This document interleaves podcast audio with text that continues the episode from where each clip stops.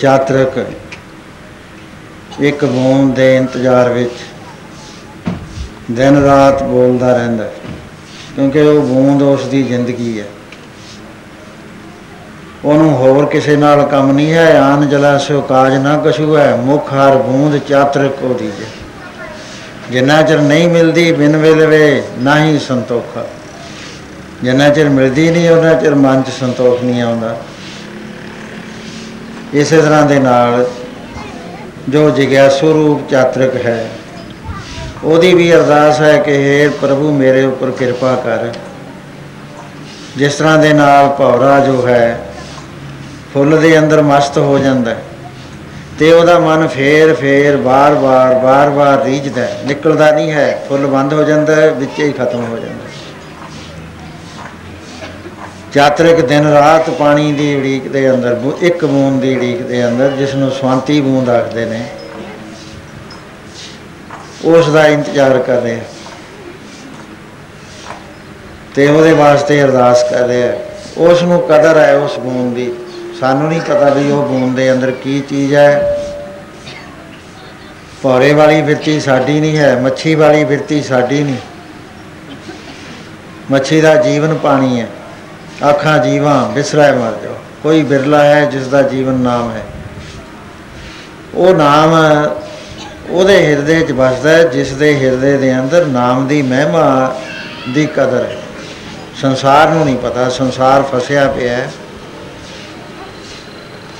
ਮਾਇਆ ਨੇ ਦਿਸ਼ਟਮਾਨ ਦੇ ਅੰਦਰ ਧੀਆਂ, ਪੁੱਤਰ, ਪੈਸੇ ਟਕੇ, ਪਰਬਤਾ, ਹੋਰ ਅਨੇਕਾਂ ਜੋ ਕੁਝ ਨਜ਼ਰ ਆਉਂਦਾ ਹੈ, ਇਹਦੇ ਪਿਆਰ ਦੇ ਅੰਦਰ ਜਾਲ ਦੇ ਅੰਦਰ ਜੀਵ ਫਸਿਆ ਪਿਆ। ਤੇ ਇਹਨੂੰ ਕੋਈ ਨਿਕਲਣ ਦਾ ਰਸਤਾ ਨਹੀਂ ਲੱਭਦਾ ਹੈ। ਕਿਉਂ ਚੋਗ ਪਾਇਆ ਹੋਇਆ ਹੈ? ਪਹਿਲਾਂ ਜਾਲ ਵਿਛਾ ਕੇ, ਪਹਿਲਾਂ ਚੋਗ ਵਿਛਾਇਆ, ਉਹਦੇ ਉੱਤੇ ਜਾਲ ਲਾਤਾ। ਤੇ ਤ੍ਰਿਸ਼ਨਾ ਰੂਪ ਪੰਖੀ ਇਹਦੇ ਉੱਤੇ ਆ ਕੇ ਚੋਗ ਚੁਗਣ ਲੱਗਿਆ ਤੇ ਜਾਲ ਦੇ ਵਿੱਚ ਫਸ ਗਿਆ। ਹੁਣ ਕੋਈ ਕੱਢ ਨਹੀਂ ਸਕਦਾ। ਇਸ ਤਰ੍ਹਾਂ ਮਹਾਰਾਜ ਫਰਮਾਨ ਕਰਦੇ ਨੇ।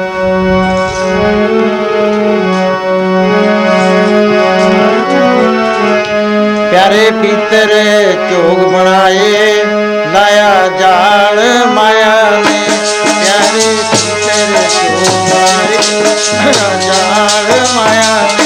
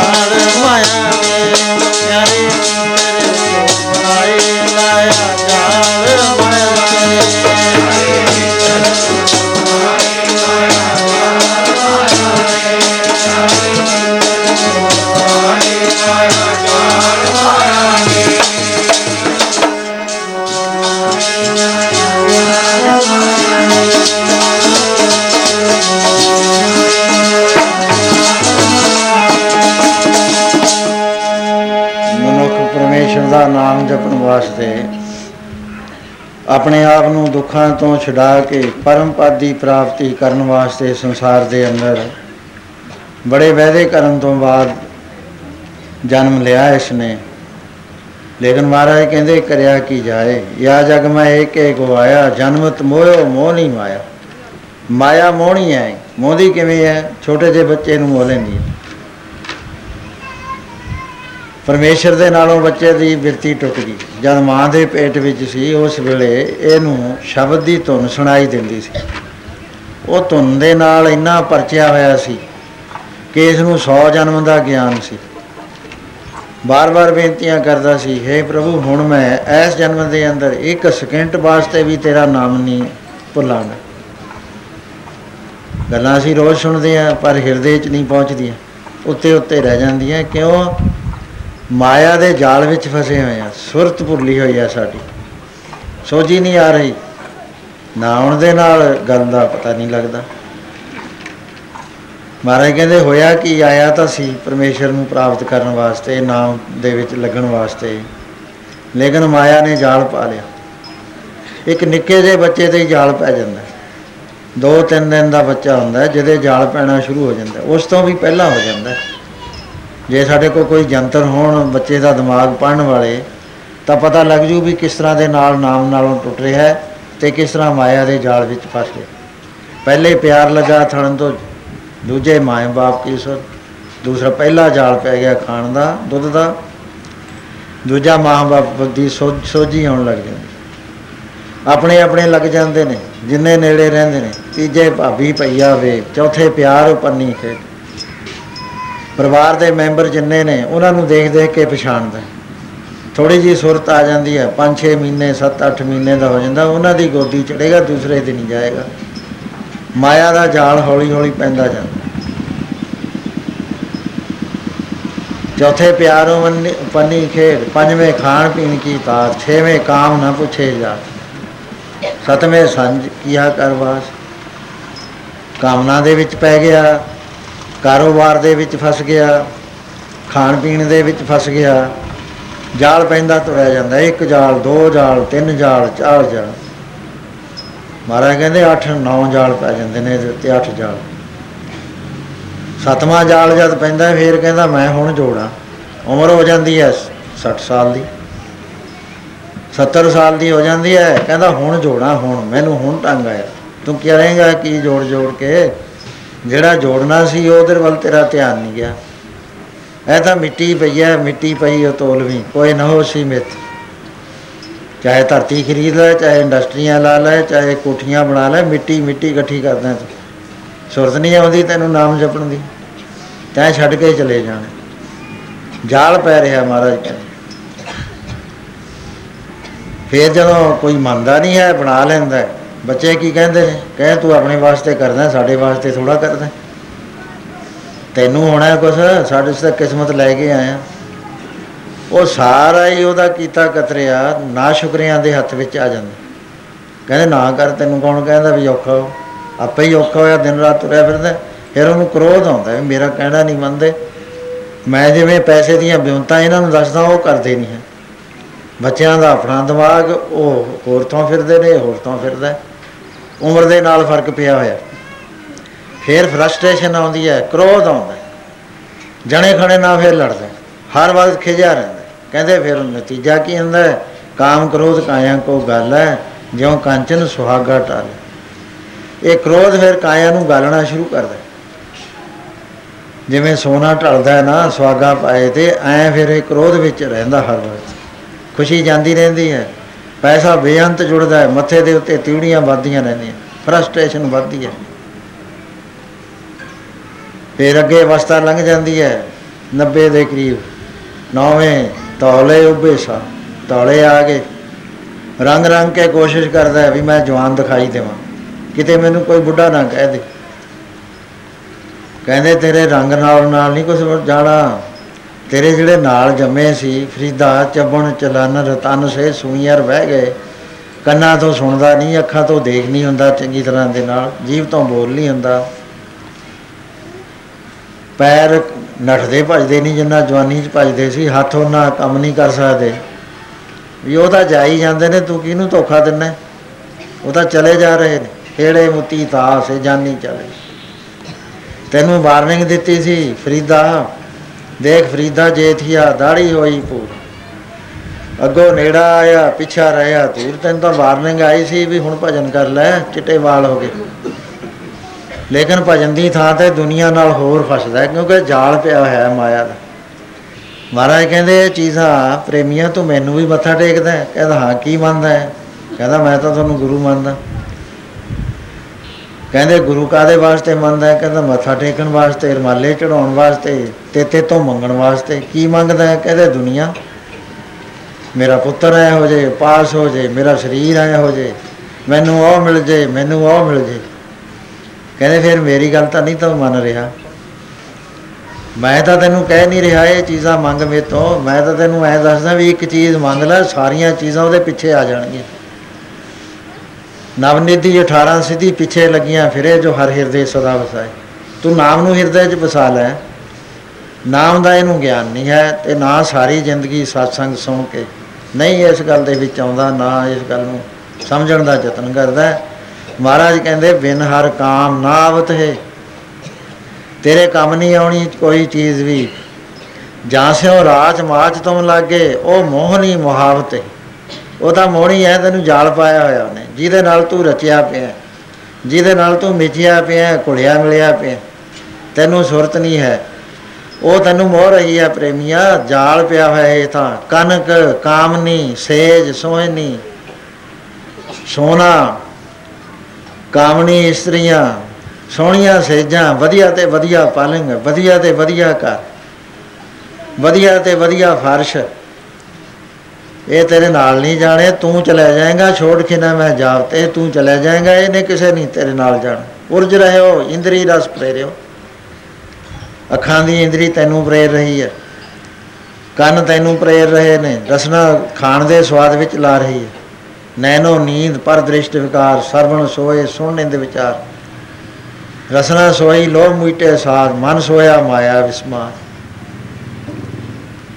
सगल शहरी अपने रसमाती ग्रह अपने की खबर ना जाती इस ग्रह में कोई जागत रहे सावत वस्तु अपनी लय मूसनारे पंच बटवारे सुनने नगर ਪਰੇ ਠੱਗ ਹਰੇ ਤੂੰ ਤਾਂ ਠੱਗਿਆ ਜਾ ਰਿਹਾ ਉਰਜਿਆ ਪਿਆ ਉਹਨਾਂ ਰਸ ਵਿੱਚ ਇਹ ਉਰਜ ਰਹਿਓ ਇੰਦਰੀ ਰਸ ਪ੍ਰੇਰਿਓ ਵਿਖੇ ਠਗੌਰੀ ਖਾਵਤੇ ਬਿਓ ਦੀ ਠਗਮੂਰੀ ਬੂਟੀ ਖਾ ਰਿਹਾ ਹੈ, ਤੂੰ ਬੇਹੋਸ਼ੀ ਵਿੱਚ ਜਾ ਰਿਹਾ ਹੈ ਦਿਨ ਰਾਤ ਇਹ ਮਹਾਰਾਜ ਨੇ ਉਹਨਾਂ ਨੂੰ ਕਿਹਾ ਹੈ ਬਚਨ ਜਿਹੜੇ ਰਸਤੇ ਤੇ ਚੱਲੇ ਹੋਏ ਨੇ ਜਿਹਨੇ ਜਿਨ੍ਹਾਂ ਦੇ ਕੰਨ ਸੁਣ ਰਹੇ ਨੇ, ਜਿਨ੍ਹਾਂ ਦਾ ਦਿਲ ਮੰਨਿਆ ਉਹਨਾਂ ਨੂੰ ਕਿਹਾ। ਜਿਹੜੇ ਮਹਾਮੂਰਸ਼ਿਤ ਵਿੱਚ ਪਏ ਹੋਏ ਨੇ, ਸ਼ਰਾਬਾਂ ਪੀਂਦੇ ਨੇ, ਮਾਸ ਖਾਂਦੇ ਨੇ, ਨਿੰਦਿਆ ਕਰਦੇ ਆ, ਚੁਗਲੀਆਂ ਕਰਦੇ ਆ ਈਰਖਾ ਕਰਦੇ ਨੇ, ਬੈਰ ਵਿਰੋਧ, ਕਾਮ ਕ੍ਰੋਧ, ਮੋਹ, ਝੂਠ, ਮਕਾਰ ਮਹਾਲੋਭ ਤਰੋ ਉਹ ਤਾਂ ਮਹਾਬੇਹੋਸ਼ੀ ਵਿੱਚ ਨੇ। ਉਹਨਾਂ ਦੇ ਤਾਂ ਕੰਨਾਂ 'ਤੇ ਇਹ ਆਵਾਜ਼ ਨਹੀਂ ਪਹੁੰਚਦੀ ਹੈ। ਨਾ ਉਹਨਾਂ ਤੱਕ ਆਵਾਜ਼ ਪਹੁੰਚਾਈ ਜਾ ਸਕਦੀ ਹੈ, ਕਿਉਂਕਿ ਉਹ ਭੂਗ ਨੀਂਦ ਦੇ ਵਿੱਚ ਸੌਂ ਗਏ ਇਹ ਉਹਨਾਂ ਵਾਸਤੇ ਬਚਨ ਹੈ, ਜਿਹੜੇ ਸੁੱਤ ਨੀਂਦੇ ਜੇ ਤੁਰੇ ਫਿਰਦੇ ਨੇ। ਉਰਜ ਰਹੇ ਹੋ, ਇੰਦਰੀ ਰਸ ਪ੍ਰੇਰਿਓ ਵਿਖੇ ਠਗੌਰੀ ਖਾਤੇ ਤੂੰ ਠਗਮੂਰੀ ਬੂਟੀ ਖਾ ਰਿਹਾ ਬਿਓ ਦੀ ਤੇ ਉਹਦੇ ਨਾਲ ਤੇਰੀ ਸੁਰਤ ਖਤਮ ਹੋ ਰਹੀ ਹੈ ਤੇਰਨ ਕੋ ਮੰਦਰ ਸਾਸ ਵਾਰਿਓ ਤੇਰੀ ਤਾਂ ਅਕਲ ਇਹ ਹੈ ਕਿ ਛੱਪਰ ਪਾ ਲਿਆ। ਹੇਠਾਂ ਅੱਗ ਜਾਲ ਲਿਆ, ਭਾਂਬੜ ਜਾਲ ਲਿਆ, ਪਾਵਕ ਤਲਾ ਜਲਾ ਜਰਾਵ ਤੋਂ। ਉਹਦੇ ਨਾਲ ਹੋਏਗਾ ਕੀ? ਅੱਗ ਲੱਗ ਜਾਏਗੀ, ਵਿੱਚੇ ਜਲ ਜਾਏਗਾ। ਇੰਨੀ ਕੁ ਗੱਲ ਤਾਂ ਆਦਮੀ ਸਮਝ ਸਕਦਾ ਹੈ। ਜਾਗਦਾ ਬੰਦਾ, ਸੁੱਤੇ ਨੂੰ ਨਹੀਂ ਪਤਾ ਵੀ ਅੱਗ ਜਲ ਗਈ ਤੇ ਮੈਂ ਵਿੱਚੇ ਜਲ ਜਾਣਾ। ਉਹਨੂੰ ਤਾਂ ਜਲਣਾ ਹੀ ਜਲਣਾ। ਹੈ। ਜਾਗਦੇ ਬੰਦੇ ਜਿਹੜੇ satsang ਚ ਆਉਂਦੇ ਆ, ਉਹਨਾਂ ਨਾਲ ਮਹਾਰਾਜ ਬਾਤ ਕਰ ਰਹੇ ਨੇ। ਉਹਨਾਂ ਦੇ ਨਾਲ ਆਪਣਾ ਅਨੁਭਵ ਸਾਂਝਾ ਕਰ ਰਹੇ ਨੇ। ਤੇ ਫਰਮਾਨ ਕਰਦੇ ਆ ਕਿ ਐਸੇ ਗੜ ਮੈਂ ਐਠ ਢੀਲੇ ਫੂਲ ਫੂਲ ਕਿਆ ਪਾਵਤੇ। ਤੂੰ ਆਕੜਿਆ ਫਿਰਦਾ ਹੈ ਸਰੀਰ ਦੇ ਅੰਦਰ ਤੇ ਫੁੱਲਿਆ ਫਿਰਦਾ ਹੈ, ਕਿਸੇ ਨੂੰ ਨਿਗਾਹ ਥੱਲੇ ਨਹੀਂ ਲਿਆਉਂਦਾ। ਕੀ ਤੈਨੂੰ ਮਿਲ ਰਿਹਾ ਇਹਦੇ ਥੱਲੇ? ਪੰਜ ਦੂਤ ਮੂੰਡ ਪਰ ਠੰਡੋ ਤੇਰੇ ਸਿਰ ਦੇ ਉੱਤੇ ਪੰਜ ਕਾਮ ਕ੍ਰੋਧ ਲੋਭ ਮੋਹ ਹੰਕਾਰ ਸਿਰ ਤੇ ਖੜੇ ਨੇ। ਹਰ ਮਹਾਨ ਦੁੰਦਰ ਕਿਹਾ ਇਹਨਾਂ ਨੂੰ ਮਹਾਨ ਦੁੰਦਰ ਜਿਹੜੇ ਕਿਸੇ ਦੇ ਕਾਬੂ ਨਹੀਂ ਆਉਂਦੇ। ਜਦ ਜੀ ਕਰਦਾ ਜਿਹਨੂੰ ਜੀ ਕਰਦਾ ਨੱਪ ਲੈਂਦੇ ਨੇ। ਇਹਨਾਂ ਤੇ ਵੈਗਰੂ ਬਚਾਵੇ ਬਚਾਵੇ। ਕੇਸ ਗਏ ਫਿਰ ਆਵਤ ਹੈ ਤੇਰੇ ਤਾਂ ਕੇਸ ਉਹਨਾਂ ਨੇ ਫੜੇ ਹੋਏ ਨੇ।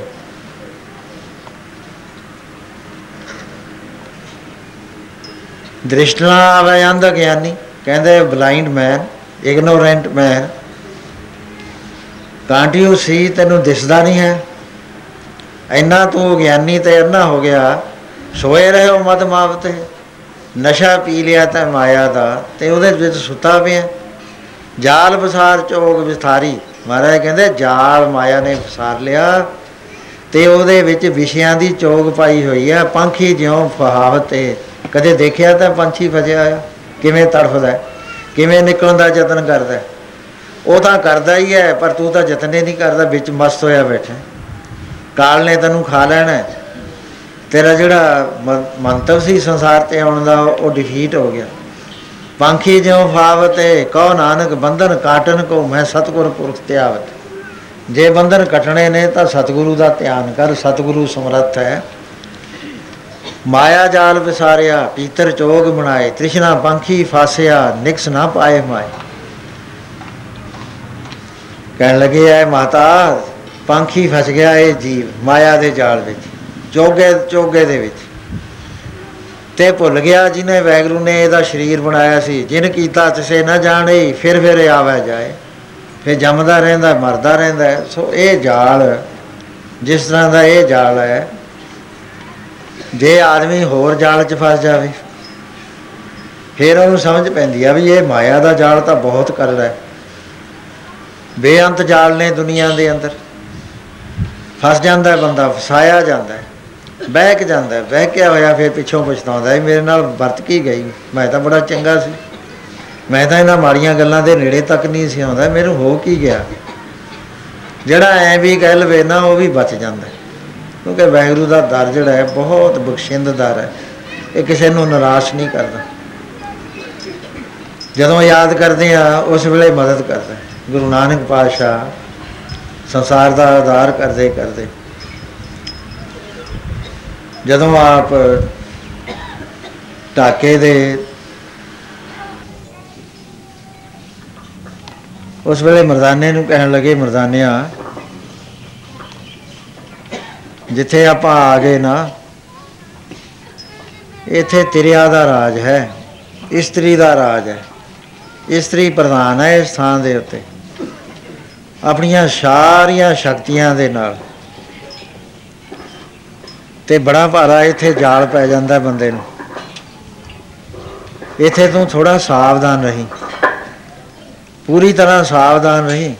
ਕਹਿਣ ਲੱਗਿਆ, ਮਹਾਰਾਜ, ਮੈਂ ਸਾਵਧਾਨ ਕਿਵੇਂ ਰਹਾ? ਕਹਿੰਦੇ ਦੇਖੀ, ਇੱਕ ਸਕਿੰਟ ਵਾਸਤੇ ਵੀ ਤੂੰ ਪ੍ਰਭੂ ਨੂੰ ਨਾ ਵਿਸਾਰੀ। ਜੇ ਤੂੰ ਪਰਮੇਸ਼ਰ ਨੂੰ ਨਾ ਵਿਸਾਰਿਆ, ਤਾਂ ਤੂੰ ਇਥੋਂ ਸਹੀ ਸਲਾਮਤ ਨਿਕਲ ਚਲੇਗਾ। ਜੇ ਵਾਹਿਗੁਰੂ ਨੂੰ ਭੁੱਲ ਕੇ ਕਿਸੇ ਹੋਰ ਪਾਸੇ ਤੇਰਾ ਧਿਆਨ ਜਰਾ ਕੁ ਵੀ ਚਲਾ ਗਿਆ ਉਸੇ ਵੇਲੇ ਇਹਨਾਂ ਦੇ ਕਾਬੂ ਆ ਜਾਏਗਾ। ਕਹਿਣ ਲੱਗੇ, ਮਹਾਰਾਜ, ਐਸੀ ਕਿਹੜੀ ਸ਼ਕਤੀ ਹੈ ਇਹਨਾਂ ਕੋਲ? ਮਹਾਰਾਜ ਕਹਿੰਦੇ, ਇਹ ਜਿਹੜੇ ਲੋਕ ਨੇ, ਇਹ ਸਾਖਤ ਨੇ, ਸਾਖਤ। ਸ਼ਕਤੀ ਦੀ ਪੂਜਾ ਕਰਨ ਵਾਲੇ ਨੇ। ਤੇ ਇਹਨਾਂ ਨੇ ਮਾਨਸਿਕ ਸ਼ਕਤੀਆਂ ਨੂੰ ਉਭਾਰਿਆ। ਹੈ।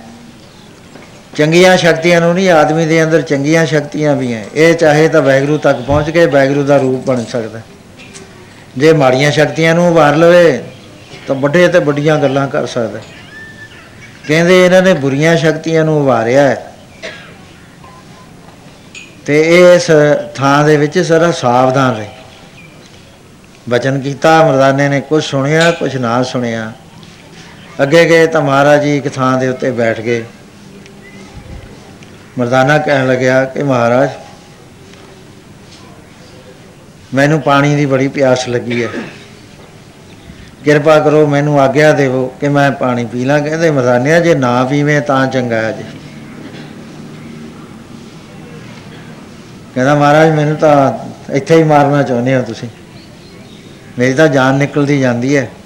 ਮਹਾਰਾਜ ਕਹਿੰਦੇ, ਚੰਗਾ ਤੈਨੂੰ ਪਾਣੀ ਪੀਣ ਤੋਂ ਨਹੀਂ ਅਸੀਂ ਰੋਕਦੇ। ਪਰ ਤੂੰ ਇੱਕ ਗੱਲ ਸਾਡੀ ਯਾਦ ਰੱਖੀ, ਜਲਾਲ ਵਿੱਚ ਰਹੀਂ ਜਲਾਲ 'ਚ। ਜਲਾਲ ਕੀ ਹੁੰਦਾ ਆਪਣੇ ਆਪੇ 'ਚ? ਬਾਹਰ ਨਾ ਕੱਢੀ ਸੁਰਤੀ ਨੂੰ। ਪ੍ਰਭੂ ਦੇ ਨਾਮ ਦੀ ਧੁਨ ਦੇ ਵਿੱਚ ਮਸਤ ਰਹੀਂ। ਬਾਹਰਲੀਆਂ ਚੀਜ਼ਾਂ ਐਸਾ ਨਾ ਹੋਵੇ ਕਿ ਤੈਨੂੰ ਪ੍ਰਭੂ ਨੂੰ ਭੁਲਾ ਦੇਣ। ਉਸ ਵੇਲੇ ਗੁਰੂ ਮਹਾਰਾਜ ਨੇ ਕਿਹਾ, ਚੰਗਾ ਮਰਦਾਨਿਆ, ਛੇਤੀ ਆ ਜੀ ਕਹਿੰਦਾ, ਮਹਾਰਾਜ, ਮੈਂ ਤਾਂ ਬਹੁਤ ਜਲਦੀ ਆ ਜਾਵਾਂਗਾ। ਮੈਂ ਗਿਆ ਤੇ ਆਇਆ, ਬਹੁਤਾ ਚਿਰ ਨਹੀਂ ਮੈਂ ਲਾਉਂਦਾ ਮਹਾਰਾਜ ਕਹਿੰਦੇ, ਸਾਵਧਾਨ ਰਹੀ ਮਰਦਾਨਿਆ। ਐਸਾ ਨਾ ਹੋਵੇ ਤੇਰੇ ਤੇ ਕੋਈ ਜਾਦੂ ਦਾ ਅਸਰ ਪੈ ਜੇ। ਤੇ ਉਸ ਤਰ੍ਹਾਂ ਦੇ ਨਾਲ ਮਹਾਰਾਜ ਕਹਿਣ ਲੱਗੇ, ਜੋ ਜਿੱਥੇ ਤੂੰ ਜਾ ਰਿਹਾ ਹੈ, ਇਹ ਸਾਰਾ ਹੀ ਨਗਰ ਜਾਦੂਗਰਾਂ ਦਾ ਹੈ। ਇੱਥੇ ਤੰਤਰ ਕਰਦੇ ਨੇ, ਜੰਤਰ ਕਰਦੇ ਨੇ, ਮੰਤਰ ਕਰਦੇ ਨੇ, ਜਾਦੂ ਕਰਦੇ ਨੇ, ਟੂਣਾ ਕਰਦੇ ਨੇ। ਹੋਰ ਅਨੇਕਾਂ ਤਰੀਕਾਂ ਦੇ ਨਾਲ ਜਿਹੜਾ ਵੀ ਇੱਥੇ ਚਲਿਆ ਜਾਂਦਾ ਹੈ, ਉਹ ਬੰਦਾ ਵਾਪਸ ਨਹੀਂ ਆਉਂਦਾ। ਖਤਰਨਾਕ ਕੰਮ ਹੈ। ਤੇ ਤੂੰ ਜਲਾਲ ਵਿੱਚ ਨਹੀਂ ਦੇਖੀ ਪਰਮੇਸ਼ਰ ਨੂੰ ਨਾ ਭੁੱਲੀ। ਜਦੋਂ ਮਰਦਾਨਾ ਸ਼ਹਿਰ ਦੇ ਵਿੱਚ ਵੜਦਾ ਹੈ ਹੈਰਾਨ ਹੁੰਦਾ ਹੈ ਕਿ ਇਹ ਲੋਕ ਤਾਂ ਬੜੇ ਭਲੇ ਨੇ।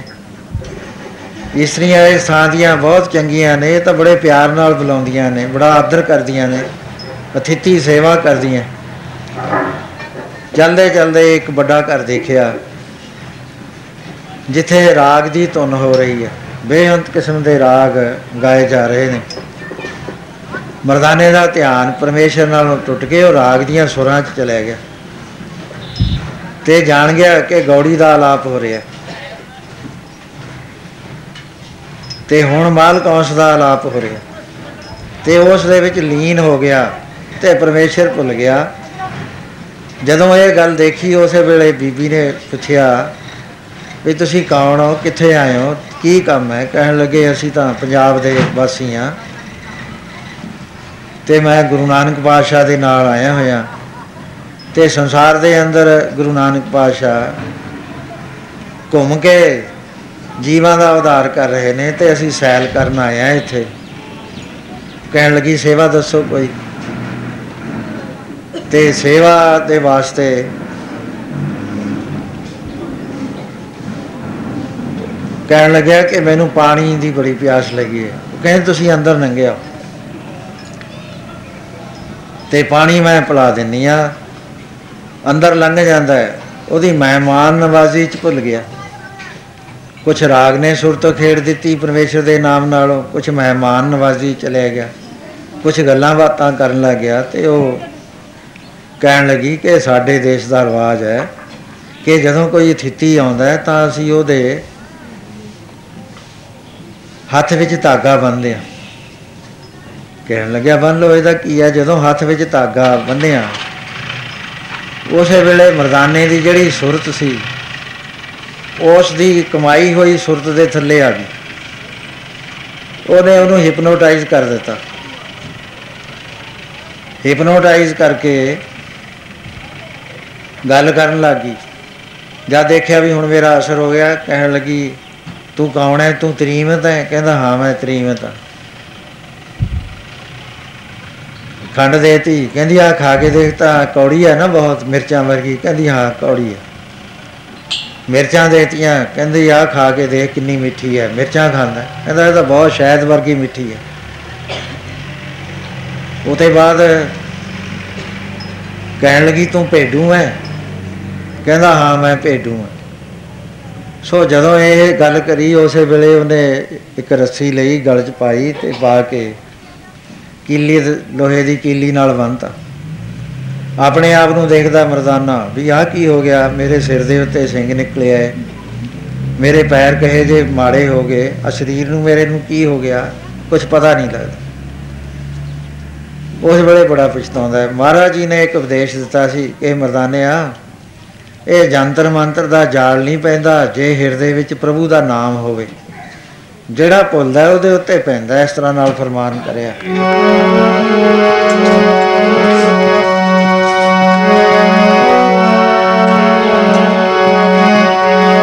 ਜੰਤਰ ਮੰਤਰ ਦਾ ਜਾਲ ਨਾ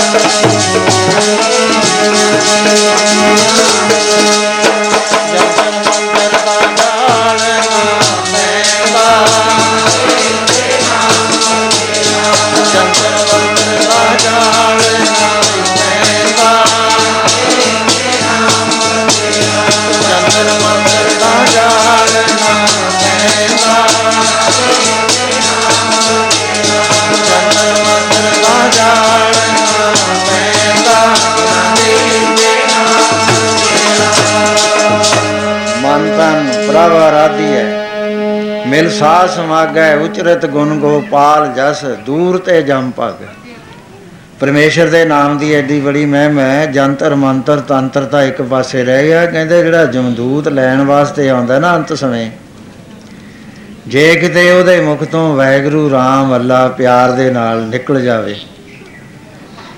ਤੇ ਉਹ ਜਮਦੂਤ ਜੇ ਸੁਣ ਲਵੇ, ਕਹਿੰਦੇ ਦੂਰ ਤੋਂ ਹੀ ਨੱਠ ਜਾਂਦਾ, ਨੇੜੇ ਨਹੀਂ ਆਉਂਦਾ। ਕਿੱਡੀ ਬੜੀ ਮਹਿਮਾ ਹੈ ਨਾਮ ਦੀ, ਜਿਸ ਨੂੰ ਅਸੀਂ ਜਾਣ ਨਹੀਂ ਸਕਦੇ। ਕਿਉਂ ਨਹੀਂ ਅਸੀਂ ਹਿਰਦੇ 'ਚ ਵਸਾਉਂਦੇ ਜਾਂ ਤਾਂ ਗੁਰੂ ਮਹਾਰਾਜ ਦੇ ਬਚਨ ਦੇ ਉੱਤੇ ਸਾਨੂੰ ਦੀ ਸ਼ਰਧਾ ਨਹੀਂ ਹੈ। ਜਾਂ ਅਸੀਂ ਠਗਮੂਰੀ ਬੱਟੀ ਪੀਤੀ ਹੋਈ ਹੈ ਤੇ ਆਪਣੇ ਭਲੇ ਬੁਰੇ ਦੀ ਦਾ ਨਿਰਣਾ ਨਹੀਂ ਕਰ ਸਕਦੇ। ਸੋਚਰਤ ਗੁਣ ਗੋਪਾਲ ਜਸ ਦੂਰ ਤੇ ਜਮ ਪਗ ਜਿਹੜਾ ਹਰੀ ਦਾ ਜਸ ਕਰ ਰਿਹਾ ਹੈ, ਹਰੀ ਦਾ ਕੀਰਤਨ ਕਰ ਰਿਹਾ। ਹੈ, ਉਹਨੂੰ ਸੁਣਦੀ ਸਾਰ ਜਮਦੂਤ ਦੂਰ ਤੋਂ ਨੱਠ ਜਾਂਦੇ। ਇੱਕ ਮਹਾਤਮਾ ਸੀ ਬੰਗਾਲ ਦੇ। ਮਾਤਾ ਸੀ ਉਹ, ਆਨੰਦਮਈ ਮਾਂ। ਇੱਕ ਸੇਠ ਦੇ ਘਰ ਬੈਠੇ ਨੇ ਬਨਾਰਸ ਵਿੱਚ।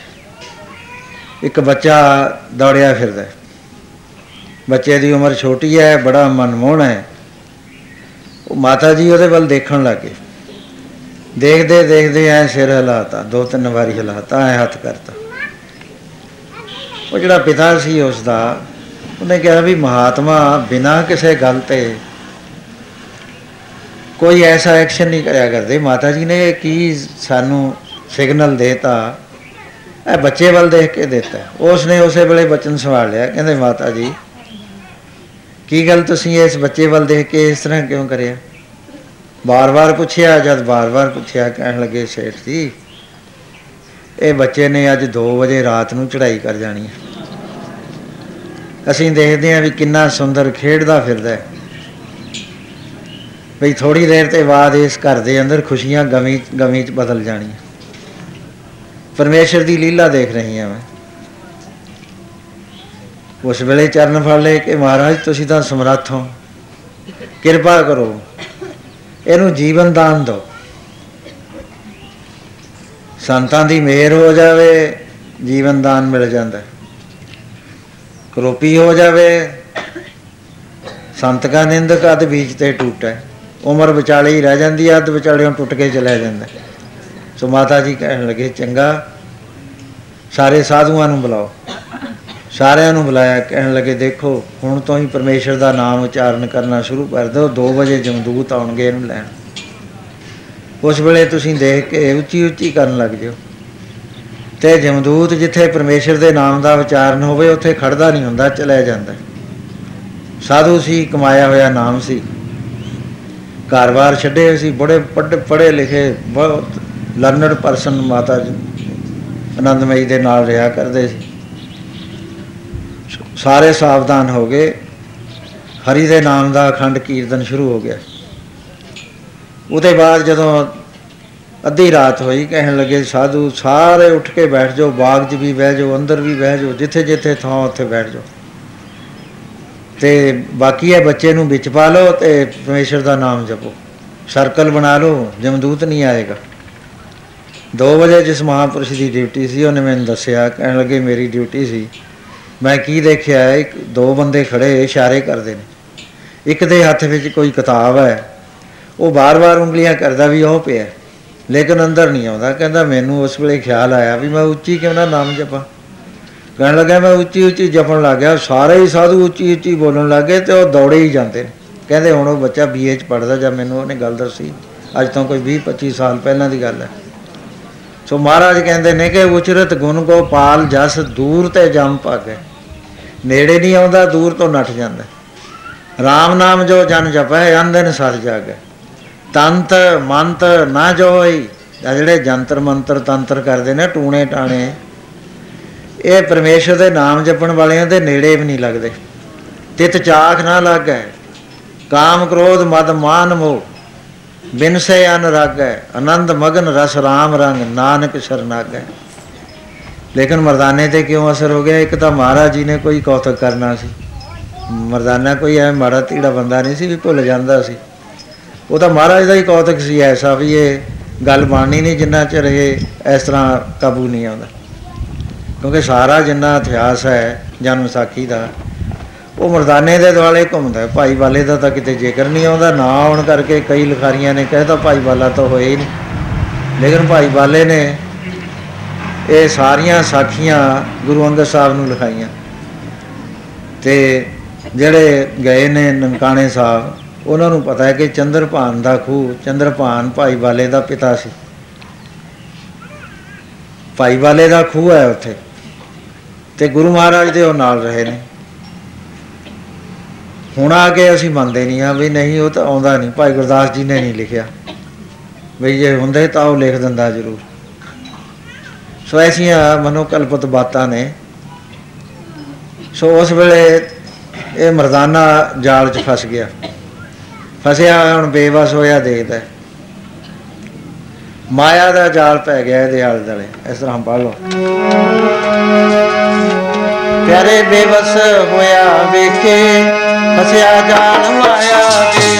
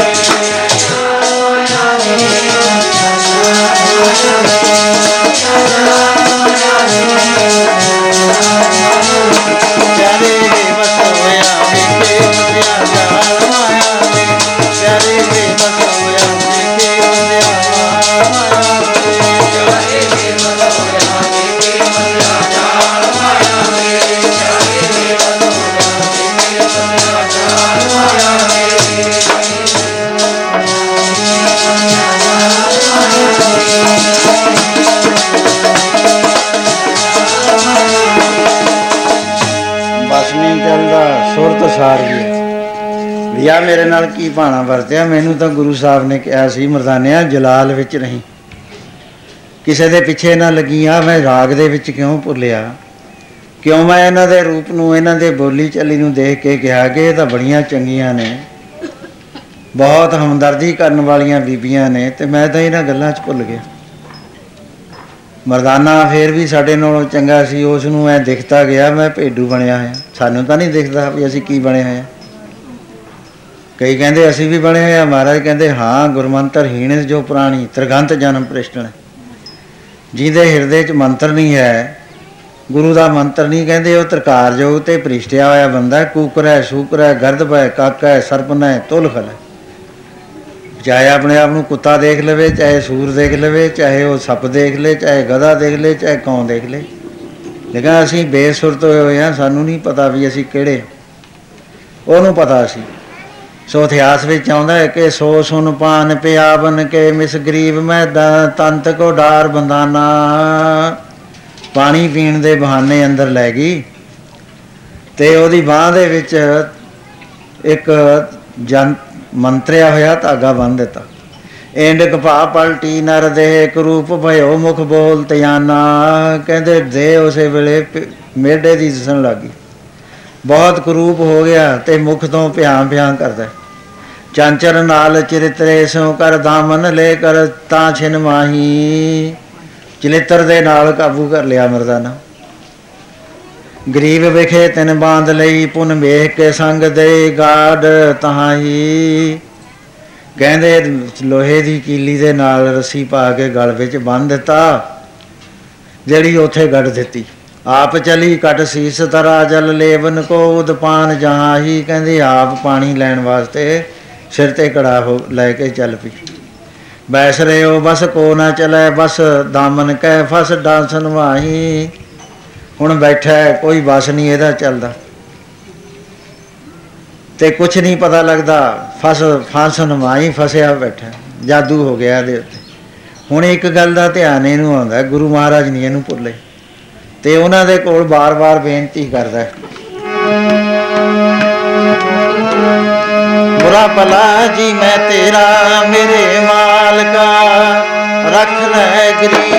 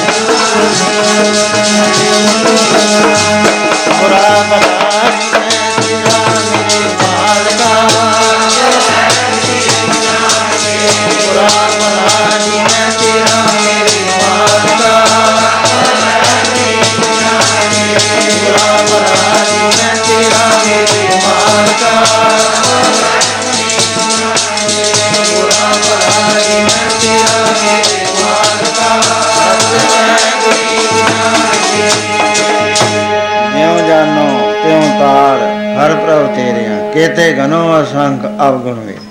ਬੇਨਤੀਆਂ ਕਰਦਾ ਹੈ, ਸਾਖਤਾਂ ਦੇ ਕਾਬੂ ਆ ਗਿਆ। ਸਾਖਤ ਦਾ ਜ਼ਿਕਰ ਗੁਰਬਾਣੀ ਦੇ ਅੰਦਰ ਬਹੁਤ ਜ਼ਿਆਦਾ ਆਉਂਦਾ ਹੈ।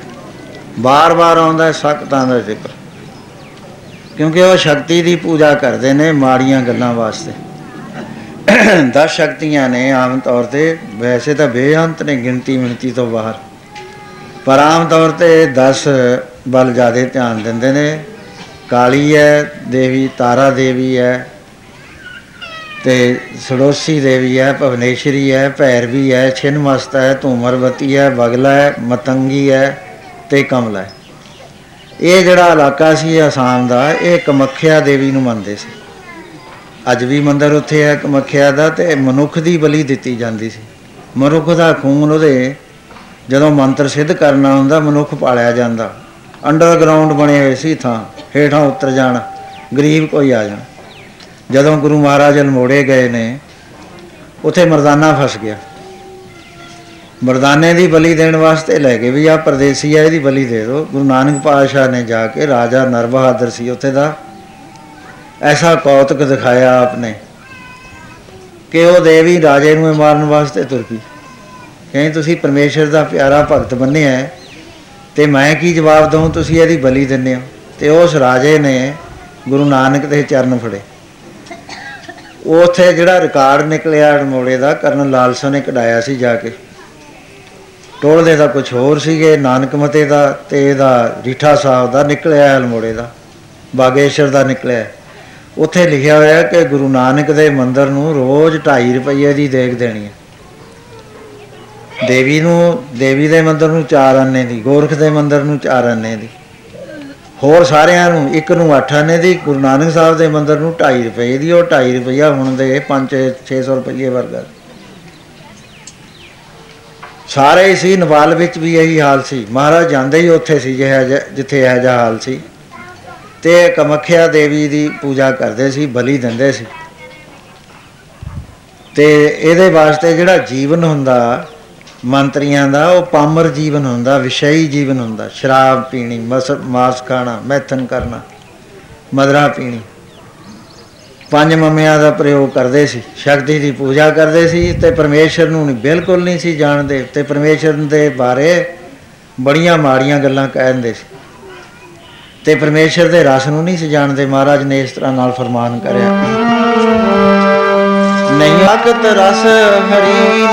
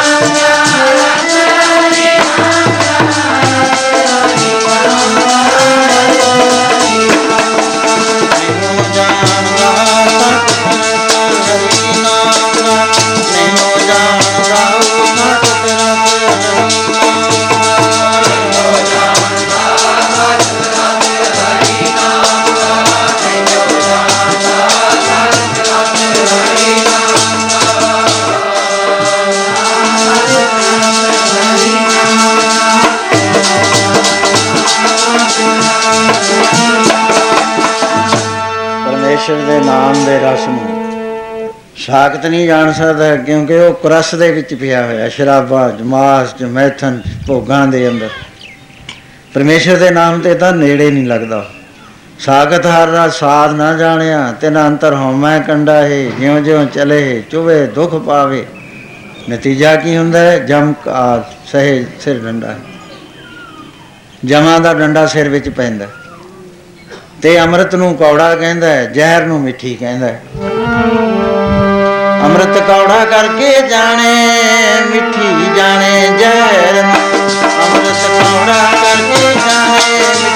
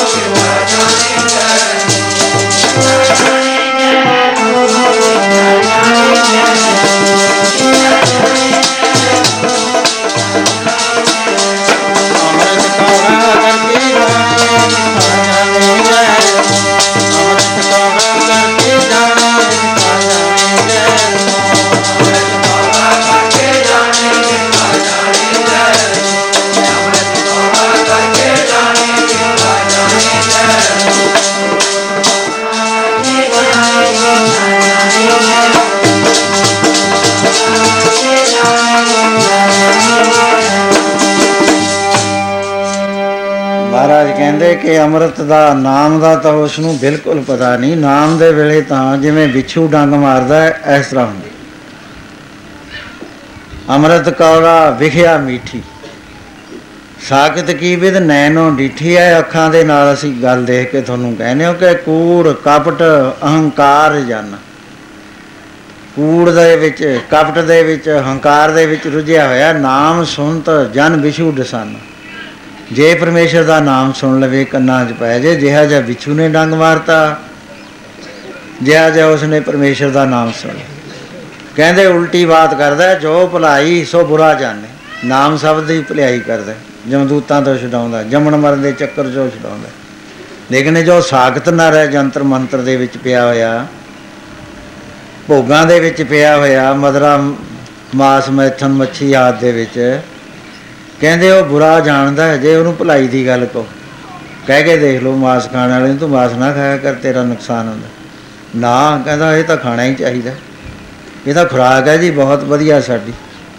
ਹੈ ਖੁਰਾਕ ਜਿਹੜੇ ਪਰਮੇਸ਼ਰ ਤੋਂ ਭੁੱਲੇ ਹੋਏ ਨੇ, ਜਿਨ੍ਹਾਂ ਨੇ ਪਰਮੇਸ਼ਰ ਦੇ ਦਰ ਤੇ ਜ- ਯਾਦ ਹੈ ਵੈਗਰੂ ਦਾ ਨਾਮ। ਜਿਨ੍ਹਾਂ ਦੇ ਅੰਦਰ ਦਇਆ ਹੈ ਜੀਵਾਂ ਦੀ, ਉਹ ਨਹੀਂ ਖਾਂਦੇ ਕਿਸੇ ਦਾ ਮਾਸ।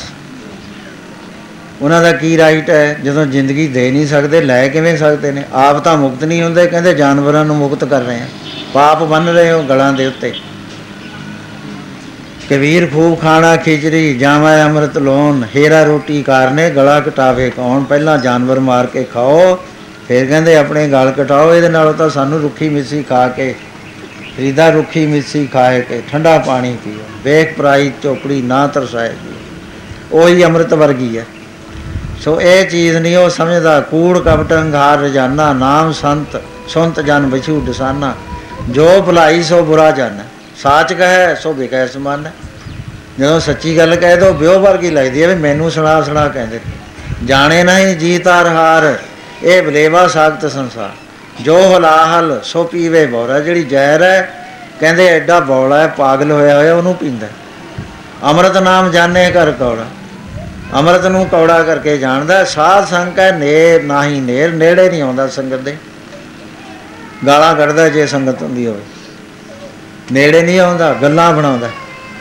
ਸਾਧ ਸੰਗ ਹੈ, ਨਾਹੀ ਨੇਰ, ਲੱਖ 84 ਭਰਮਤਾ, ਫੇਰ ਨ- ਨਤੀਜਾ ਕੀ ਹੁੰਦਾ? 84 ਲੱਖ ਜੂਨਾਂ ਦੇ ਵਿੱਚ ਭੁਗ- ਘੁੰਮਦਾ ਫਿਰਦਾ।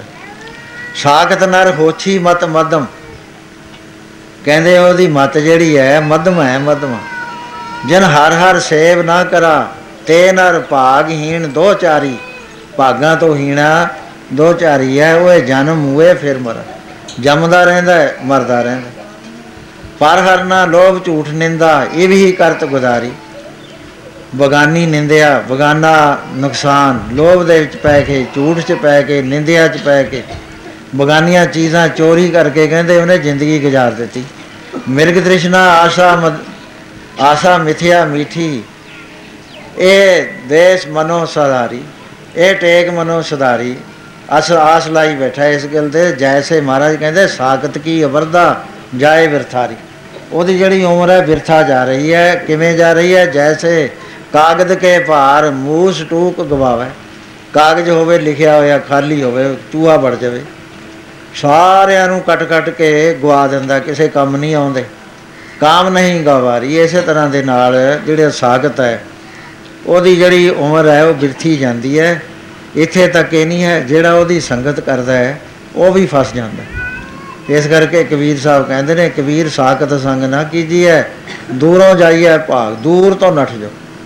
ਬਾਸਨ ਕਰੋ ਪਰਸੀਐ ਤਉ ਕੁਛ ਲੱਗੈ ਦਾਲ ਕਾਲੇ ਭਾਂਡੇ ਦੇ ਨੇੜੇ ਜੇ ਚਿੱਟੇ ਕੱਪੜੇ ਵਾਲਾ ਜਾਊਗਾ ਉੜ ਕੇ ਉਹਦੇ ਤੇ ਦਾਗ ਜ਼ਰੂਰ ਪੈ ਜਾਣਾ ਹੈ, ਇਸ ਤਰ੍ਹਾਂ ਪੜ ਲਓ।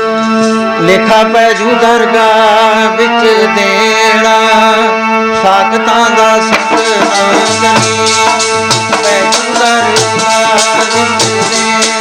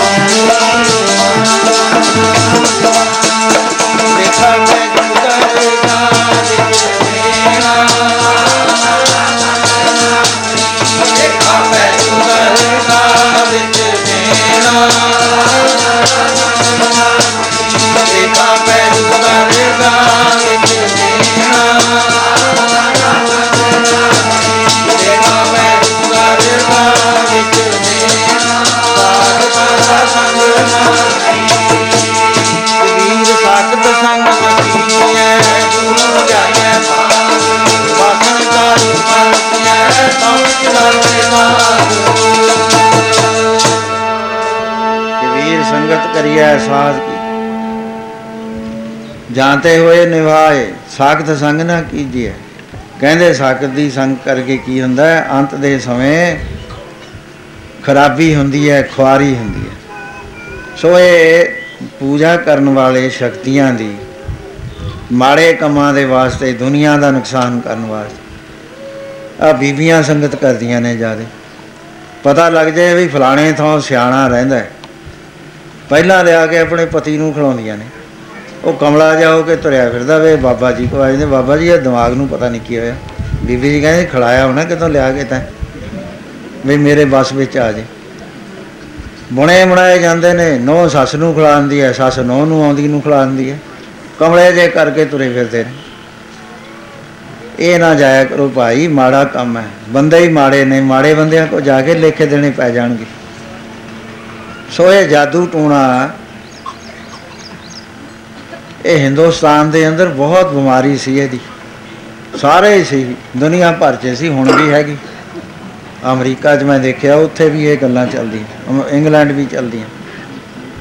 ਉਹ ਇਹਨਾਂ ਨੂੰ ਬਲੈਕ ਸ਼ਕਤੀਆਂ ਕਹਿੰਦੇ ਨੇ, ਕਾਲੀਆਂ ਸ਼ਕਤੀਆਂ। ਉਹ ਕਾਬੂ ਕਰ ਲੈਂਦੇ ਨੇ। ਰੰਗਜੇਬ ਆਪਣੀ ਕਿਤਾਬ ਦੇ ਵਿੱਚ ਲਿਖਦਾ ਹੈ ਉਹਦਾ ਨਾਮ ਹੈ ਮੁਆਸਰੇ ਆਲਮਗੀਰੀ। ਉਹ ਕਹਿੰਦਾ, ਇੱਕ ਵਾਰੀ ਮੈਂ ਜਾਦੂ ਦੇਖਣ ਲੱਗ ਗਿਆ। ਬੰਗਾਲ ਦੇ ਅੰਦਰ ਇੱਕ ਹਨੇਰੀ ਆਈ, ਬਹੁਤ ਗਵਾਰ ਆਇਆ। ਤੇ ਉਹਦੇ ਵਿੱਚ ਇੱਕ ਬਹੁਤ ਹੀ ਭਿਆਨਕ ਰੂਹ ਆਈ, ਜਿਹੀ ਜੀ ਕਲਯੁਗ ਕਹਿੰਦੇ ਆ ਨਾ ਅਸੀਂ। ਮਰਦਾਨ ਸਾਖੀ ਸੁਣਾਉਂਦੇ ਨੇ ਆ ਕਲਯੁਗ ਦੀ। ਕਹਿੰਦੇ ਉਹਦਾ ਸਿਰ ਅਸਮਾਨ ਬਦਲਾ ਨਾ ਲੱਗਿਆ ਹੋਇਆ। ਤੇ ਉਹ ਲੰਘ ਗਈ ਆ ਕੇ ਹਨੇਰੀ ਉੱਥੇ ਹੀ ਗਾਇਬ ਹੋ ਗਈ, ਜਿਵੇਂ ਬਾਬ ਰੋਲਾ ਜਿਹਾ ਹੁੰਦਾ 1 ਕਿਲੋਮੀਟਰ ਵਿੱਚ ਕੋਈ ਵੀ ਬੰਦਾ, ਨਾ ਕੋਈ ਡੰਗਰ, ਨਾ ਕੋਈ ਆਦਮੀ, ਕੋਈ ਜਿਉਂਦਾ ਨਾ ਰਿਹਾ। ਕਹਿੰਦਾ ਮੈਂ ਹੈਰਾਨ ਹੋ ਗਿਆ ਕਿ ਕੀ ਸ਼ਕਤੀ ਸੀ ਇਹ, ਜਿਹੜੀ ਇਸ ਹਨੇਰੀ ਚ ਆਈ। ਦੂਸਰਾ ਉਹ ਲਿਖਦਾ ਹੈ ਕਿ ਮੈਂ ਇੱਕ ਸ਼ੀਸ਼ਾ ਦੇਖਿਆ, ਤਰਬੂਜ ਲਿਆਂਦਾ। ਉਹ ਜਦ ਤਰਬੂਜ ਦੇ ਸਾਹਮਣੇ ਕਰਿਆ, ਕਹਿੰਦੇ ਉਹ ਤਰਬੂਜ ਉਸੇ ਵੇਲੇ ਸੁੱਕ ਗਿਆ, ਕੁਛ ਨਾ ਰਿਹਾ ਉਹਦੇ 'ਚ। ਕਹਿੰਦੇ ਜਦ ਉਹਦਾ ਪੁੱਠਾ ਪਾਸਾ ਪਲਟ ਕੇ ਕਰਿਆ, ਉਹ ਤਰਬੂਜ ਉਵੇਂ ਜਿਵੇਂ ਫੇਰ ਹਰਾ ਹੋ ਗਿਆ। ਕਹਿੰਦਾ ਤੀਸਰੀ ਮੈਂ ਗੱਲ ਦੇਖੀ ਕਿ ਮੈਨੂੰ ਬਕਸਾ ਦਿੱਤਾ ਕਿਸੇ ਨੇ। ਤੇ ਮੈਨੂੰ ਉਹ ਕਹਿਣ ਲੱਗਿਆ ਵੀ ਤੁਸੀਂ ਹਾਥੀ ਜੋੜ ਕੇ ਇਸ ਬਕਸੇ ਨੂੰ ਖਿੱਚ ਕੇ ਦਿਖਾਓ। ਕਹਿੰਦਾ ਸਾਰਿਆਂ ਨੂੰ ਜਿਹੜਾ ਤਕੜਾ ਹਾਥੀ ਸੀ ਉਹ ਜੋੜਿਆ। ਸੰਗਲ ਪਾਤੇ ਬਕਸੇ ਨੂੰ ਛੋਟਾ ਜਿਹਾ ਬਕਸਾ ਸੀ। ਕਹਿੰਦਾ ਜਦ ਹਾਥੀ ਖਿੱਚਣ ਲੱਗਿਆ, ਹਾਥੀ ਤੇ ਬਕਸਾ ਨਾ ਖਿੱਚੋਵੇ ਕਹਿੰਦਾ ਉਸ ਵੇਲੇ ਉਹ ਕਹਿਣ ਲੱਗਿਆ ਵੀ ਹੁਣ ਤੁਸੀਂ ਇੱਕ ਬੱਕਰੀ ਲ- ਮੰਗਾਓ। ਬੱਕਰੀ ਮੰਗਾਈ, ਇਧਰਲੇ ਪਾਸੇ ਹਾਥੀ ਖਿੱਚ ਰਿਹਾ ਹੈ, ਉਹ ਦੂਏ ਪਾਸੇ ਬੱਕਰੀ ਖਿੱਚ ਰਹੀ ਹੈ। ਕਹਿੰਦਾ ਮੈਂ ਹੈਰਾਨ ਹੋ ਗਿਆ ਕਿ ਬੱਕਰੀ ਨੇ ਸਣੇ ਹਾਥੀ, ਸਣੇ ਬਕਸਾ ਨੱਠੀ ਜਾਂਦੀ ਹੈ ਪੂਰੇ ਜ਼ੋਰ ਨਾਲ ਖਿੱਚੀ। ਸੋ ਇਹ ਚੀਜ਼ਾਂ ਆਮ ਸੀ ਉਸ ਵੇਲੇ, ਗੁਰੂ ਗੁਰੂ ਤੇਗ ਬਹਾਦਰ ਸਾਹਿਬ ਮਹਾਰਾਜ ਜਦੋਂ ਪਟਨੇ ਸਾਹਿਬ ਗਏ ਨੇ। ਤੇ ਉਸ ਵੇਲੇ ਰਾਜਾ ਰਾਮ ਸਿੰਘ ਰਾਜਪੂਤਾਨੇ ਦੇ ਰੰਗ ਜੇ ਥੋੜਾ ਉਹਦੇ ਨਾਲ ਖਿੱਚਦਾ ਸੀ ਤੇ ਜਿਹਨੂੰ ਸਜ਼ਾ ਦੇਣੀ ਹੁੰਦੀ, ਮਿੱਠੀ ਸਜ਼ਾ, ਉਹਨੂੰ ਅਸਾਮ ਚ ਚੜਾਈ ਫੌਜ ਦੇ ਕੇ ਭੇਜ ਦਿੰਦੇ ਸੀ। ਤੇ ਕਿੰਨੇ ਜਰਨੈਲ ਉੱਥੇ ਜਾ ਕੇ ਮਰ ਚੁੱਕੇ ਸੀ, ਕਿਉਂਕਿ ਉੱਥੇ ਦੇ ਰਾਜੇ ਨਾਲ ਲੜਾਈ ਕਰਦੇ ਸੀ, ਉਹ ਜਾਦੂ ਦੀ ਲੜਾਈ ਲੜਦੇ ਸੀ। ਇਹ ਜਿਹੜੇ ਮੁਗਲ ਸਰਦਾਰ ਸੀ, ਆਪਣੇ ਨਾਲ ਜਾਂਦੇ ਹੋਏ ਪੰਜ ਜਿਹੜੇ ਭਾ- ਮੁਸਲਮਾਨ, ਇਸਲਾਮ ਦੇ ਪੰਜ ਵੱਡੇ ਪੀਰ ਸੀਗੇ, ਉਹਨਾਂ ਪੀਰਾਂ ਨੂੰ ਲੈ ਗਏ। ਇੱਕ ਦਾ ਨਾਮ ਤਾਂ ਸ਼ਾਹ ਅਕਬਰ ਸੀ, ਇੱਕ ਦਾ ਨਾਮ ਸ਼ਾਹ ਬਾਗਮਾਰ ਸੀ, ਦੂਸਰੇ ਦਾ ਨਾਮ ਸ਼ਾਹ ਸਰਨ ਸੀ, ਤੀਸਰੇ ਦਾ ਸੀ ਸ਼ਾਹ ਸ਼ਾਦੀ, ਚੌਥੇ ਦਾ ਸੀ ਸ਼ਾਹ ਕਮਾਲ। ਪੰਜ ਵੱਡਿਆਂ ਨੂੰ ਲੈ ਕੇ ਜਿਹੜੇ ਬਹੁਤ ਬੜੇ ਬੜੇ ਜਾਦੂਆਂ ਨੂੰ ਰੋਕ ਕੇ ਆਪ ਕਰ ਦਿੰਦੇ ਸੀ। ਲੇਕਿਨ ਡਰਦੇ ਹੋਏ ਜਾਂਦੇ ਨੇ ਕਿ ਉਹਨਾਂ ਦੀ ਤਾਕਤ ਜ਼ਿਆਦੇ ਹੈ। ਰਾਜਾ ਰਾਮ ਸਿੰਘ ਗੁਰੂ ਤੇਗ ਬਹਾਦਰ ਸਾਹਿਬ ਜੀ ਦੇ ਪਾਸ ਆਏ, ਢਾਕੇ ਕਹਿਣ ਲੱਗੇ, ਸੱਚੇ ਪਾਤਸ਼ਾਹ, ਇਸ ਤਰ੍ਹਾਂ ਦੇ ਨਾਲ ਮੈਂ ਮੁਹਿੰਮ ਤੇ ਜਾ ਰਿਹਾ ਤੁਸੀਂ ਕਿਰਪਾ ਕਰੋ। ਬਚਣ ਦਾ ਕੋਈ ਸਾਧਨ ਨਹੀਂ ਹੈ। ਅੱਜ ਤੱਕ ਤਾਂ ਕੋਈ ਬਚ ਕੇ ਆਇਆ ਨਹੀਂ, ਜਿਹੜਾ ਗਿਆ ਉਹ ਮਾਰਿਆ ਗਿਆ। ਤੇ ਮੈਂ ਆਪ ਦਾ ਦਾਸ ਹਾਂ ਮੇਰੇ ਤੇ ਕਿਰਪਾ ਕਰੋ, ਮੈਨੂੰ ਹੋਰ ਕੋਈ ਸਹਾਰਾ ਨਹੀਂ। ਹੈ। ਗੁਰੂ ਮਹਾਰਾਜ ਕਹਿੰਦੇ, ਚੰਗਾ, ਚਲੋ, ਅਸੀਂ ਵੀ ਆਉਨੇ ਤੇ ਗੁਰੂ ਮਹਾਰਾਜ ਦੁਬੜੀ ਘਾਟ ਪਹੁੰਚ। ਗਏ ਦੁਬੜੀ ਘਾਟ ਜਾ ਕੇ ਉਧਰਲੇ ਪਾਸੇ ਉਹਨਾਂ ਨੇ ਸਾਰੇ ਜਾਦੂਗਰਾਂ ਨੇ ਆ ਕੇ ਜਿੱਥੇ ਮਹਾਰਾਜ ਦ- ਸੀ ਉਰਲੇ ਪਾਸੇ ਤੇ ਪਰਲੇ ਪਾਸੇ ਉਹਨਾਂ ਨੇ ਆਪਣੇ ਕੈਂਪ ਲਾ ਲਏ, ਸਾਰਾ ਪਹਿਰਾ ਫਰਨਾਲੀਆ ਲੈ ਲਿਆ ਜਾਦੂ ਦਾ। ਉਸ ਵੇਲੇ ਮਹਾਰਾਜ ਜੀ ਨੇ ਸਾਰੇ ਕਮਾਂਡਰਾਂ ਨੂੰ ਬੁਲਾਇਆ, ਕਹਿਣ ਲੱਗੇ, ਦੇਖੋ, ਇਹ ਰਾਤ ਨੂੰ ਦਰਿਆ ਚੜਨਗੇ। ਤੁਸੀਂ ਹੇਠਲੇ ਨੀਵੇਂ ਥਾਂ ਤੋਂ ਫੌਜਾਂ ਕੱਢ ਲਓ। ਉਸ ਵੇਲੇ ਰਾਜਾ ਰਾਮ ਸਿੰਘ ਨੇ ਆਪਣੀ ਫੌਜ ਕੱਢ ਲਈ। ਤੇ ਬਹੁਤ ਸਾਰਿਆਂ ਨੇ, ਦੂਸਰਿਆਂ ਨੇ ਵੀ ਜਿਹੜੇ ਮਹਾਰਾਜ ਜੀ ਦੇ ਉੱਤੇ ਭਰੋਸਾ ਰੱਖਦੇ ਸੀ, ਕੱਢ ਲਈ, ਕਈ ਆਕੜ ਗਏ, ਕਹਿੰਦੇ ਲੈ ਫੌਜ ਕੱਢਣੀ। ਅਸੀਂ ਕੋਈ ਡਰਾਕਣਾ ਵੀ, ਅਸੀਂ ਕੱਢ ਲਾਂਗੇ, ਉਹ ਦਰਿਆ ਕਿਵੇਂ ਚਾੜ ਦੇਣਗੇ? ਅੱਧੀ ਰਾਤ ਤੇ ਬਾਅਦ ਦਰਿਆ ਚੜ ਗਿਆ ਬਰਮ ਪੁੱਤਰ ਸਾਰਿਆਂ ਨੂੰ ਰੋੜ ਕੇ ਲੈ ਗਿਆ। ਮਹਾਰਾਜ ਜੀ ਕੋ ਆ ਕੇ ਕਹਿਣ ਲੱਗੇ ਕਿ ਸੱਚੇ ਪਾਤਸ਼ਾਹ, ਫੌਜ ਰੁੜ ਗਈ, ਕਹਿੰਦੇ ਭਾਈ ਇਹਨਾਂ ਨੇ ਬਚਨ ਦੇ ਉੱਤੇ ਭਰੋਸਾ ਨਹੀਂ ਕਰਿਆ। ਇਹ ਜਾਦੂ ਦੇ ਦੇਸ਼ ਚ ਆਏ ਹੋਏ ਹੋ ਤੁਸੀਂ? ਸਾਹਮਣੇ ਬੈਠੇ ਨੇ। ਉਸ ਤੋਂ ਬਾਅਦ ਦੂਸਰੇ ਦਿਨ ਮਹਾਰਾਜ ਜੀ ਨੇ ਸਾਰੇ ਸਿੱਖਾਂ ਨੂੰ ਬੁਲਾਇਆ, ਕਹਿਣ ਲੱਗੇ, ਦੇਖੋ 70 ਸੀਗੇ ਮਹਾਰਾਜ ਦੇ ਨਾਲ। ਕਹਿਣ ਲੱਗੇ, ਤੁਸੀਂ ਪ੍ਰਭੂ ਦਾ ਨਾਮ ਜਪਿਓ। ਵਾਹਿਗੁਰੂ ਨਾਮ 'ਚ ਇੰਨੀ ਸ਼ਕਤੀ ਹੈ ਕਿ ਕੋਈ ਚੀਜ਼ ਨੇੜੇ ਨਹੀਂ ਆ ਸਕਦੀ। ਤੁਸੀਂ ਵਾਹਿਗੁਰੂ ਨਾਮ ਦੀ ਕਾਰ ਕੱਢ ਲਓ। ਜਾਦੂ ਟੂਣੇ ਦੀ ਪੇਸ਼ ਨਾ ਵੇ ਜਾਵੇ, ਜਿਨ੍ਹਾਂ ਦੇ ਦੁਆਲੇ ਕਾਰ ਉਹ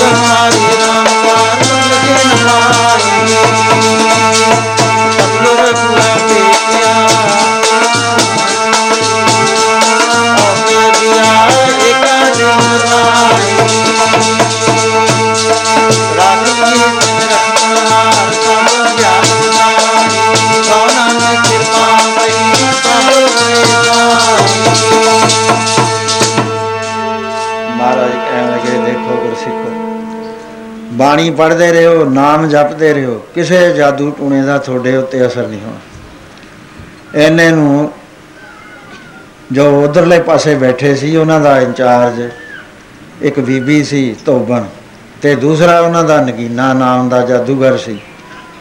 ਤੇ ਆਪਣੇ ਜਾਦੂ ਦੇ ਹਿਸਾਬ ਨਾਲ ਦੇਖਿਆ, ਰਾਜਾ ਚੱਕਰਧੁਜ ਨੂੰ ਕਹਿਣ ਲੱਗੇ ਕਿ ਰਾਜਨ ਸਾਡਾ ਜਾਦੂ ਇਹ ਦੱਸਦਾ ਹੈ ਕਿ ਐਸ, ਐਤਕੀ ਫੌਜ ਦੇ ਨਾਲ ਇੱਕ ਬਹੁਤ ਵੱਡੀ ਸ਼ਕਤੀ ਵਾਲੇ ਕੋਈ ਆਏ ਹੋਏ ਨੇ ਪੀਰ।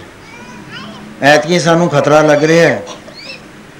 ਬਾਕੀਆਂ ਨੂੰ ਤਾਂ ਅਸੀਂ ਸਮਝਦੇ ਨਹੀਂ, ਪਰ ਇਹ ਤਾਂ ਅੰਦਾਜ਼ਾ ਹੀ ਨਹੀਂ ਹੈ ਵੀ ਕਿੰਨੀ ਸ਼ਕਤੀ ਵਾਲੇ ਆ ਗਏ। ਤੇ ਉਸ ਵੇਲੇ ਉਹਨਾਂ ਨੇ ਮਹਾਰਾਜ ਜੀ ਦੇ ਉੱਤੇ 26 ਫੁੱਟ ਲੰਮਾ ਇੱਕ ਪਾਸਿਓਂ 36 ਇੰਚ ਚੌੜਾ, ਇੱਕ ਪਾਸਿਓਂ 22 ਇੰਚ ਚੌੜਾ, ਇੱਕ ਪਾਸਿਓਂ 33 ਇੰਚ ਚੌੜਾ, ਇੱਕ ਪਾਸਿਓਂ 26 ਇੰਚ। ਐਡਾ ਚੌੜਾ ਪੱਥਰ ਮਾਰਿਆ 26 ਫੁੱਟ ਦਾ। ਤੇ ਮਹਾਰਾਜ ਜੀ ਦੇ ਜਿੱਥੇ ਕੈਂਪ ਸੀ, ਟੈਂਟ ਵਿੱਚ ਸੀਗੇ, ਉੱਤੇ ਨਹੀਂ ਲੱਗਿਆ, ਦਰਵਾਜ਼ੇ ਦੇ ਬਾਹਰਲੇ ਪਾਸੇ 13 ਫੁੱਟ ਧਰਤੀ ਚਲਿਆ ਗਿਆ। 13 ਫੁੱਟ ਬਾਹਰ ਰਹਿ ਗਿਆ। ਮਹਾਰਾਜ ਖੜੇ ਦੇਖ ਰਹੇ ਨੇ।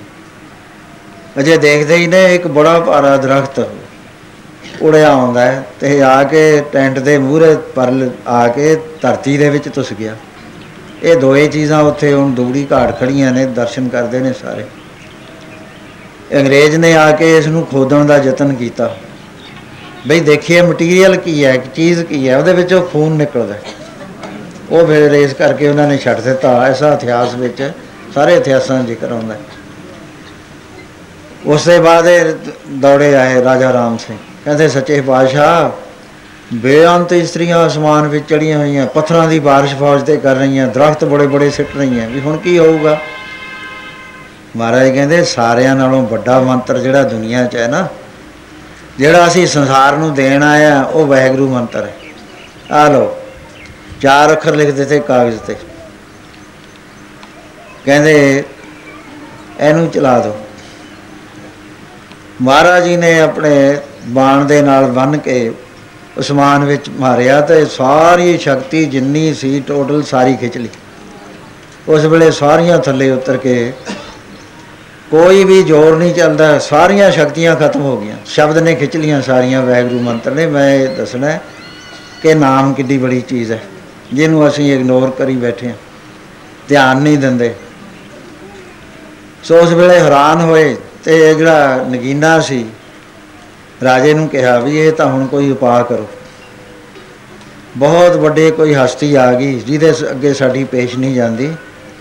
ਕਹਿੰਦਾ ਦੇਖ ਕੇ ਆਓ ਕੌਣ ਹੈ? ਨਗੀਨਾ ਕਬੂਤਰ ਬਣ ਕੇ ਮਹਾਰਾਜ ਦੇ ਟੈਂਟ ਦੇ ਉੱਤੇ ਆ ਕੇ ਬੈਠ ਗਿਆ। ਮਹਾਰਾਜ ਕਹਿੰਦੇ, ਇਹ ਕਬੂਤਰ ਨੂੰ ਘੇਰੋ ਪਾਈ ਹੇਠਾਂ ਉਤਾਰ ਲਿਆ, ਮਨੁੱਖ ਰੂਪ ਚ ਬਣਾ ਲਿਆ। ਕਹਿੰਦੇ, ਕੀ ਗੱਲ? ਕਹਿੰਦਾ, ਸੱਚੇ ਪਾਤਸ਼ਾਹ, ਇਹ ਮੁਗਲਾਂ ਦਾ ਰਾਜ ਹੈ। ਤੇ ਅੱਜ ਤੱਕ ਇਹ ਮੁਗਲ ਸਾਡੇ ਦੇਸ਼ ਵਿੱਚ ਪੈਰ ਨਹੀਂ ਧਰ ਹਟੇ, ਧਰ ਸਕੇ। ਤੇ ਉਹਨਾਂ ਨੂੰ ਅਸੀਂ ਉਹਨਾਂ ਦੀ ਪੇਸ਼ ਨਹੀਂ ਜਾਣ ਦਿੰਦੇ ਕਿਉਂਕਿ ਜਾਦੂ ਟੂਣਾ ਸਾਡੇ ਕੋਲ ਇੰਨਾ ਜ਼ਬਰਦਸਤ ਹੈ ਕਿ ਉਹ ਸਾਡੇ ਮੂਹਰੇ ਕੁਝ ਵੀ ਨਹੀਂ ਹੈਗੇ। ਤੇ ਹੁਣ ਤੁਸੀਂ ਉਹਨਾਂ ਦੀ ਮਦਦ ਤੇ ਆ ਗਏ, ਹੁਣ ਕੀ ਬਣੂਗਾ? ਸਾਡਾ ਤਾਂ ਜ਼ੋਰ ਨਹੀਂ ਚੱਲ ਰਿਹਾ, ਫੌਜ ਸਾਡੇ ਕੋਲ ਇੰਨੀ ਤਕੜੀ ਨਹੀਂ ਹੈ। ਪਹਿਲਾਂ ਅਸੀਂ ਲੜਾਈ ਦੇ ਵਿੱਚ ਕਈ ਵਾਰੀ ਹਾਰ ਦੇ ਚੁੱਕੇ ਹਾਂ। ਲੇਕਿਨ ਹੁਣ ਸਾਡੀ ਕੋਈ ਪੇਸ਼ ਨਹੀਂ ਜਾਂਦੀ। ਆਪ ਕਿਰਪਾ ਕਰੋ, ਸਾਡੀ ਰੱਖਿਆ ਵੀ ਕਰੋ। ਮਹਾਰਾਜ ਕਹਿੰਦੇ, ਆਪਣੇ ਰਾਜੇ ਨੂੰ ਕਹੋ ਕਿ ਉਹ ਸਮਝੌਤਾ ਕਰ ਲਵੇ। ਬਾਇਜ਼ ਤਰੀਕੇ ਨਾਲ ਸਮਝੌਤਾ ਕਰਦੇ ਨੇ। ਇੱਧਰ ਵੀ ਰਾਮ ਸਿੰਘ ਰਾਜਾ ਬੜਾ ਮਜਬੂਰ ਹੈ। ਸੋ ਮਹਾਰਾਜ ਜੀ ਨੇ ਦੂਸਰੇ ਦਿਨ ਰਾਜੇ ਨੂੰ ਮਿਲ ਕੇ ਪਾਰ ਲੈ ਗਏ ਰਾਮ ਸਿੰਘ ਨੂੰ ਤੇ ਉੱਥੇ ਸਮਝੌਤਾ ਕਰਾਤਾ ਤੇ ਆਪ ਫਿਰ ਉੱਥੇ ਉਹਨਾਂ ਦੇ ਕੋਲ ਬਹੁਤ ਦੇਰ ਰਾਜੇ ਦੇ ਪਾਸ ਰਹਿ ਕੇ ਉਹਨਾਂ ਨੂੰ ਨਾਮ ਦਾ ਨਾਮ ਦੀ ਮਹਿਮਾ ਦੇ ਬਾਰੇ ਦੱਸਿਆ ਕਿ ਤੁਸੀਂ ਇਹ ਜਾਦੂ ਟੂਣੇ ਛੱਡ ਦਿਓ। ਇਹ ਕੁਝ ਵੀ ਨਹੀਂ ਤੁਹਾਨੂੰ ਨਰਕਾਂ 'ਚ ਲਈ ਜਾਂਦੇ। ਜਿਹੜਾ ਸਾਰਿਆਂ ਨਾਲੋਂ ਵੱਡਾ ਮਹਾਮੰਤਰ ਹੈ, ਉਹ ਵੈਗਰੂ ਨਾਮ ਹੈ। ਉਹਦੇ ਚਰਨ ਸ਼ਰਨ ਚਾਓ ਮੂਲ ਮੰਤਰ ਦੀ ਚਰਨ ਸ਼ਰਨ ਚਾਓ ਜਪਜੀ ਸਾਹਿਬ ਨੂੰ ਪੜੋ ਇਹਦੇ ਨਾਲੋਂ ਕੋਈ ਦੁਨੀਆ ਦੇ ਵਿੱਚ ਵੱਡਾ ਮੰਤਰ ਨਹੀਂ। ਲੇਕਿਨ ਇਹ ਉਸ ਵੇਲੇ ਆਮ ਸੀ ਸਾਧ ਸੰਗਤ। ਜੀ ਸੋ ਮੈਂ ਇਹ ਬੇਨਤੀ ਕਰਦਾ ਕਿ ਕਈ ਪ੍ਰੇਮੀ ਇਸ ਤਰ੍ਹਾਂ ਕਹਿੰਦੇ ਨੇ, ਉਹ ਠੀਕ ਹੈ ਜੋ ਉਸ ਵੇਲੇ ਦੇ ਫੈਕਟਸ ਨੇ ਨਾ ਉਹ ਲਿਖੇ ਹੋਏ। ਉਹ ਐਵੇਂ ਨਹੀਂ ਹੈਗੇ ਵੀ ਐਵੇਂ ਮਨ ਘੜਤ ਗੱਲਾਂ ਨੇ। ਕੋਈ ਨਾ ਕੋਈ ਉਹਨਾਂ ਵਿੱਚ ਜ਼ਰੂਰ ਹੈ। ਭਾਈ ਗੁਰਦਾਸ ਜੀ ਲਿਖਦੇ ਨੇ, ਜਿਹੜੇ ਗੁਰੂ ਨਾਨਕ ਪਾਤਸ਼ਾਹ ਤੋਂ ਥੋੜੀ ਦੇਰ ਬਾਅਦ ਹੋਏ ਕਿ ਗੁਰੂ ਨਾਨਕ ਪਾਤਸ਼ਾਹ ਜਿਸ ਵਕਤ ਚੱਲ ਬਟਾਲੇ ਗਏ, ਉਸ ਵੇਲੇ ਜਿਹੜੇ ਸਿੱਧ ਸੀਗੇ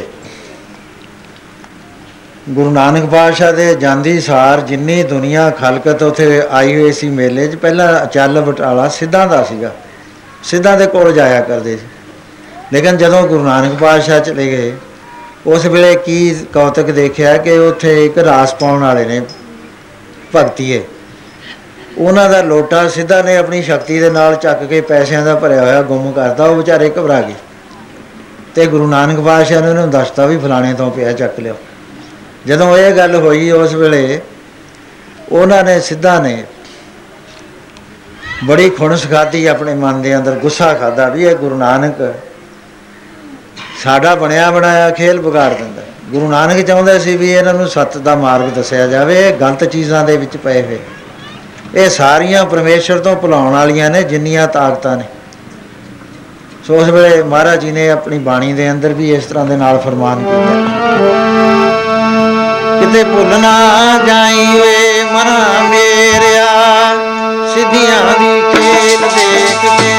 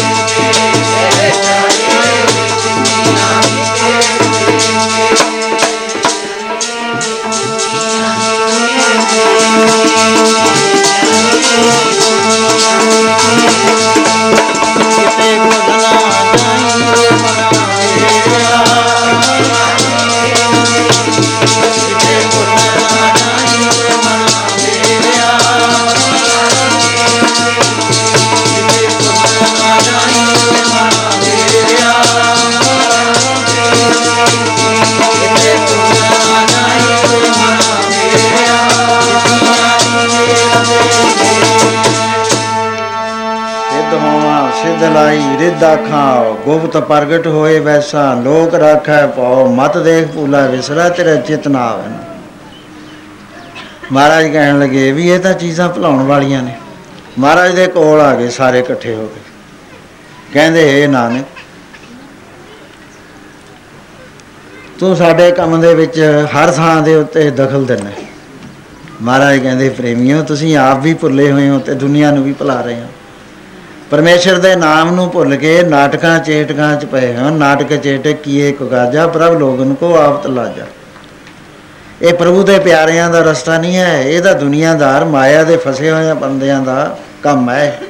ਹਿਪਨੋਟਿਜ਼ਮ ਕਰ ਦੇਣੀ ਮਿਸਮਰੇਜ਼ਮ ਕਰ ਲੈਣੀ। ਕਿਉਂਕਿ ਇਹ ਦੋਏ ਤਾਕਤਾਂ ਵੈਸਟ ਵਿੱਚ ਵੀ ਪਤਾ ਹੈ। ਹਿਪਨੋਟਾਈਜ਼ ਕਰ ਦੇਣਾ। ਇੱਕ ਇੱਥੇ ਗੁਗਈਆ ਪਾਸ਼ਾ ਹੁੰਦਾ, ਮੈਂ ਜਦ ਪਟਿਆਲੇ ਹੁੰਦਾ। ਉਹਨੇ ਇੱਕ ਖੇਲ ਦਿਖਾਇਆ। ਉਹ ਹੈਰਾਨ ਕਰਨ ਵਾਲਾ ਸੀ ਸਾਰਾ। ਬੜੇ ਜਿਹੜੇ ਪੁਰਾਣੇ ਬੰਦੇ ਨੇ ਸਭ ਜਾਣਦੇ ਨੇ। ਅਜੀਬ ਅਜੀਬ ਚੀਜ਼ਾਂ ਉਸਨੇ ਦਿਖਾਈਆਂ। ਉਹ ਬਾਅਦ ਵਿੱਚ ਕਹਿਣ ਲੱਗਿਆ, ਮੈਂ ਤਾਂ ਇਹ ਖੇਲ ਕਰਿਆ, ਨਾ ਕੋਈ ਆਇਆ, ਨਾ ਕੋਈ ਗਿਆ। ਕੁਝ ਨਹੀਂ ਹੋਇਆ, ਇਹ ਮੇਰੇ ਮਨ ਦਾ ਇੱਕ ਅਸਰ ਸੀ, ਤੁਹਾਡੇ ਉੱਤੇ ਪੈ ਰਿਹਾ। ਤੁਹਾਨੂੰ ਆਦਮੀ ਤੀਵੀਆਂ ਨਜ਼ਰ ਆ ਸੀ, ਤੀਵੀਆਂ ਤੁਹਾਨੂੰ ਆਦਮੀ ਨਜ਼ਰ ਆਉਂਦੀਆਂ ਸੀ। ਤੇ ਬੰਦਾ ਤੁਹਾਨੂੰ ਅਸਮਾਨ ਦੇ ਵਿੱਚ ਲੜਕਦਾ ਨਜ਼ਰ ਆਉਂਦਾ ਸੀ। ਮੈਂ ਕੁਝ ਨਹੀਂ ਕਰਿਆ, ਮੇਰਾ ਇੱਕ ਖਿਆਲ ਕੰਮ ਕਰ ਰਿਹਾ ਸੀ। ਸੋ ਉਹਨੂੰ ਹਿਪਨੋਟਿਜ਼ਮ ਕਹਿੰਦੇ ਨੇ। ਮਿਸਮਰਾਈਜ਼ਮ ਹੁੰਦਾ ਹੈ। ਪਹਿਲੇ ਮਦਰਾਸ ਵਿੱਚ ਖੁੱਲਿਆ ਸੀ ਹਸਪੀਟਲ ਮਿਸਮਰਾਈਜ਼ਮ ਦਾ। ਇਹ ਆਪਰੇਸ਼ਨ ਕਰਨ ਵੇਲੇ ਕਲ- ਕਲੋਰੋਫਾਰਮ ਨਹੀਂ ਸੀ ਸਗਾਉਂਦੇ ਹੁੰਦੇ। ਉਹ ਆਪਣੀ ਸ਼ਕਤੀ ਦੇ ਨਾਲ ਦੇਖੀ ਜਾਂਦੇ ਸੀ। ਜਦੋਂ ਦੇਖ ਲੈਂਦੇ ਸੀ ਤੇ ਉਹਨੂੰ ਚੁੰਡੀ ਭਰ ਕੇ ਕਹਿੰਦੇ ਸੀ, ਦੁੱਖ ਲੱਗਦਾ ਹੈ? ਕਹਿੰਦਾ, ਨਾ। ਸਰੀਰ ਨੂੰ ਹੱਥ ਲਾਉਣਾ ਕਹਿੰਦੇ, ਨਹੀਂ, ਫਿਰ ਉਹ ਆਪਰੇਸ਼ਨ ਕਰ ਦਿੰਦੇ ਹੁੰਦੇ। ਇਹ ਮਾਨਸਿਕ ਸ਼ਕਤੀਆਂ ਅਹਿਸਾਸ ਨੇ ਇਹ ਮਾਨਸਿਕ ਮਾਨਸਿਕ ਸ਼ਕਤੀਆਂ ਜੇ ਅਸੀਂ ਉਲਟੇ ਪਾਸੇ ਲਾ ਲਈਏ ਤਾਂ ਨਰਕਾਂ ਨੂੰ ਲੈ ਜਾਂਦੀਆਂ। ਇਹੀ ਸ਼ਕਤੀ ਨੂੰ ਜੇ ਵੈਗਰੂ ਨਾਮ ਦੇ ਨਾਲ ਅਸੀਂ ਸਿੱਧੇ ਰਸਤੇ ਲਾਈਏ ਤਾਂ ਇਹ ਪਰਮੇਸ਼ਰ ਦਾ ਗਿਆਨ ਕਰਾ ਕੇ ਜੀਵ ਦਾ ਜਨਮ ਮਰਨ ਕੱਟ ਦਿੰਦੀ। ਸੋ ਇਹ ਗੱਲ ਗੁਰੂ ਮਹਾਰਾਜ ਦੱਸਣ ਵਾਸਤੇ ਥਾਂ ਥਾਂ ਦੇ ਉੱਤੇ ਕੌਤਕ ਕਰ ਰਹੇ ਸੀ। ਅੱਜ ਚੱਲ ਬਟਾਲੇ ਬੈਠੇ ਨੇ। ਉਹਨਾਂ ਨੇ ਭਗਤੀਆਂ ਦੀ ਜੋ ਪੂਜਾ ਸੀ, ਸਾਰਾ ਧਨ ਸੀ ਲੁਕੋ ਲਿਆ ਤੇ ਗੁਰੂ ਮਹਾਰਾਜ ਨੇ ਦੱਸ ਕੇ ਕਢਾ ਦਿੱਤਾ। ਉਹ ਗੁਰੂ ਮਹਾਰਾਜ ਕੋਲ ਆ ਗਏ। ਤੇ ਮਹਾਰਾਜ ਨੂੰ ਕਹਿਣ ਲੱਗੇ, ਤੂੰ ਸਾਨੂੰ ਤਾਕਤ ਦਿਖਾ। ਮਹਾਰਾਜ ਕਹਿੰਦੇ, ਤਾਕਤ ਕਾਦੀ ਸਾਡੇ ਕੋਲ ਤਾਂ ਕੋਈ ਤਾਕਤ ਹੀ ਨਹੀਂ ਹੈ। ਉਸ ਵੇਲੇ ਇਹ ਸੁਣ ਬਚਨ ਜਗੀਸਰਾ ਭਾਈ ਗੁਰਦਾਸ ਜੀ ਲਿਖਦੇ ਨੇ। ਜਦੋਂ ਗੁਰੂ ਨਾਨਕ ਸਾਹਿਬ ਦੇ ਨਾਲ ਬਚਨ ਸੁਣੇ ਤੇ ਮਹਾਰਾਜ ਨੇ ਰਿਜੈਕਟ ਕਰਤੀਆਂ, ਰਿਧੀਆਂ, ਸਿੱਧੀਆਂ, ਉਸ ਵੇਲੇ ਆਪਣੀ ਤਾਕਤ ਦਿਖਾਉਣੀ ਸ਼ੁਰੂ ਕਰ ਦਿੱਤੀ। ਇਹ ਸੁਣ ਬਚਨ ਜਗੀਸਰਾ ਮਾਰ, ਕਿਲਕ ਬਹੁ ਰੂਹ ਉਠਾਈ। ਰੌਲਾ ਪਾਤਾ ਉਸ ਵੇਲੇ ਉਹਨਾਂ ਨੇ ਬਹੁਤ ਜ਼ਿਆਦੇ। ਖਟ ਦਰਸ਼ਨ ਕੋ ਖੇਦਿਆ, ਕਹਿਣ ਲੱਗੇ, ਉਹ ਸਿੱਧੋ ਹੈਰਾਨੀ ਦੀ ਗੱਲ ਹੈ। ਆਏ ਗੁਰੂ ਨਾਨਕ ਨੇ ਰਿਜੈਕਟ ਕਰ ਦਿੱਤੇ ਛੇ ਹੀ ਸ਼ਾਸਤਰ। ਕਲਯੁਗ ਵੇਦੀ ਨਾਨਕ ਆਈ। ਇਹ ਨਾਨਕ ਵੇਦੀ ਕਲਯੁਗ ਵਿੱਚ ਆਇਆ, ਇਹਨੇ ਸਾਰੀ ਮਰਿਆਦਾ, ਜਾਤ ਪਾਤ ਦੀ, ਵਰਨਾਂ ਦੀ ਬਦਲ ਕੇ ਰੱਖ ਦਿੱਤੀ। ਤੇ ਹੁਣ ਸਾਡੇ ਪ੍ਰਾਣਾਯਾਮ ਹਠ ਯੋਗ ਨੂੰ ਕਹਿੰਦੇ ਨੇ ਵੀ ਇਹ ਕਿਸੇ ਕੰਮ ਨਹੀਂ। ਉਸ ਵੇਲੇ ਕਹਿੰਦੇ, ਦਿਖਾਓ ਇਹਨੂੰ, ਸਿੱਧ ਬੋਲਣ ਸਭ ਔਖਦੀਆਂ, ਤੰਤਰ ਮੰਤਰ ਕੀ ਧੁਨ ਚੜਾਈ? ਉਸ ਵੇਲੇ ਤੰਤਰ ਮੰਤਰ ਜੰਤਰ ਕਰਨੇ ਸ਼ੁਰੂ ਕਰ ਦਿੱਤੇ। ਰੂਪ ਬਟਾਇਆ ਜੋਗੀਆਂ ਰੂਪ ਬਟਾਉਣੇ ਸ਼ੁਰੂ ਕਰ ਦਿੱਤੇ। ਸਿੰਘ ਬਾਗ ਬਹੁਤ ਚਲਤ ਦਿਖਾਈ, ਕੋਈ ਸ਼ੇਰ ਦਾ ਰੂਪ ਧਾਰ ਕੇ ਗਰਜ ਰਿਹਾ। ਕੋਈ ਬੁਗਿਆੜ ਦਾ ਰੂਪ ਧਾਰ ਲਿਆ, ਕਿਸੇ ਨੇ ਸੱਪ ਦਾ ਰੂਪ ਧਾਰ ਲਿਆ। ਰੂਪ ਬਟਾਇਆ ਜੋਗੀਆਂ, ਸਿੰਘ ਬਾਗ ਬਹੁਤ ਚਲਤ ਦਿਖਾਈ। ਇੱਕ ਪਰ ਕਰਕੇ ਉੱਡਣ ਇਕਨਾਂ ਨੇ ਫੰਗ ਲਾ ਕੇ ਅਸਮਾਨ ਚ ਉੱਡਣਾ ਸ਼ੁਰੂ ਕਰ ਦਿੱਤਾ। ਪੰਖੀ ਜਿਵੇਂ ਰਹੇ ਲੀਲਾਈ, ਜਿਵੇਂ ਪੰਛੀ ਤਾਰੀਆਂ ਲਾਉਂਦੇ ਨੇ ਐ ਤਾਰੀਆਂ ਅਸਮਾਨ ਚ ਲਾ ਰਹੇ। ਇੱਕ ਨਾਗ ਹੋਏ, ਪਵਨ ਛੋੜ, ਇੱਕ ਵੱਡੇ ਵੱਡੇ ਨਾਗ ਹੋ ਕੇ ਫਰਾਟੇ ਮਾਰ ਰਹੇ ਨੇ। ਇੱਕ ਨਾ ਵਰਖਾ ਅਗਨ ਵਰਸਾਈ ਇੱਕ ਨਾ ਨੇ ਅੱਗ ਦੀ ਵਰਖਾ ਵਰਸਾਉਣੀ ਸ਼ੁਰੂ ਕਰਤੀ। ਸਾਰਾ ਮੇਲਾ ਉਹ ਨਾਟਕ ਨੂੰ ਦੇਖਣ ਵਾਸਤੇ ਆ ਗਿਆ ਤੇ ਡਰੇ ਹੋਏ ਨੇ ਸਾਰੇ। ਤਾਰੇ ਤੋੜੇ ਭੰਗਰਨਾਥ, ਜਿਹੜਾ ਭੰਗਰਨਾਥ ਹੈ ਉਹ ਵੱਡੇ ਵੱਡੇ ਗੋਲੇ ਅੱਗ ਦੇ ਉੱਤੋਂ ਸਿੱਟ ਰਿਹਾ, ਕਹਿੰਦਾ ਮੈਂ ਤਾੜੇ ਤੋੜ ਤੋੜ ਸਿੱਟ ਰਿਹਾ। ਇੱਕ ਓਡਕ ਮਰਗਾਨੀ ਜਲ ਤਲ ਜਾਈ, ਇੱਕ ਹਵਾ ਪਾਣੀ ਦੇ ਵਿੱਚ ਤੈਰ ਰਹੇ ਨੇ। ਵੈਸੇ ਹੀ ਬੈਠੇ ਨੇ। ਇੱਕ ਮਰਗਾਨੀਆਂ ਤੇ ਬੈਠੇ ਅਸਮਾਨ ਦੇ ਵਿੱਚ ਉੜਦੇ ਫਿਰਦੇ ਨੇ। ਸਿੱਧਾ ਅਗਨ ਨਾ 부ਝੇ ਬੁਝਾਈ ਇੰਨੀ ਅੱਗ ਲੱਗੀ ਉਹਨਾਂ ਦੇ ਹਿਰਦੇ ਦੇ ਅੰਦਰ ਤੇ ਉਹਨਾਂ ਨੂੰ ਸ਼ਾਂਤੀ ਨਹੀਂ ਆਉਂਦੀ। ਉਸ ਵੇਲੇ ਬਾਬੇ ਨੂੰ ਕਹਿੰਦੇ ਗੁਰੂ ਨਾਨਕ ਪਾਤਸ਼ਾਹ ਨੂੰ ਵੀ ਤੂੰ ਦਿਖਾ ਸੀ ਦੇਖ ਕਿੰਨੀਆਂ ਸ਼ਕਤੀਆਂ ਦਿਖਾਉਂਦੇ ਆ ਮਹਾਰਾਜ ਕਹਿੰਦੇ, ਅਸੀਂ ਤੁਹਾਡੇ ਵਾਲੀਆਂ ਰਿੱਧੀਆਂ ਸਿੱਧੀਆਂ ਨਹੀਂ ਜਾਣਦੇ। ਅਸੀਂ ਤਾਂ ਸ਼ਬਦ ਦੀ ਸ਼ਕਤੀ ਲੈ ਕੇ ਆਏ ਆ ਜਦੋਂ ਗੁਰੂ ਨਾਨਕ ਪਾਤਸ਼ਾਹ ਨੇ ਸ਼ਬਦ ਬੋਲ ਦਿੱਤਾ ਨਾ, ਉੱਚੀ ਆਵਾਜ਼ ਚ ਕਹਿ ਦਿੱਤਾ, ਵਾਹਿਗੁਰੂ। ਹੋਇਆ ਕਿ? ਦੜਮ ਦੜਮ ਕਰਨ ਲੱਗੇ ਸਾਰੇ। ਕੋਈ ਕਾਇਮ ਨਾ ਰਿਹਾ, ਐ ਪੜ ਲਓ।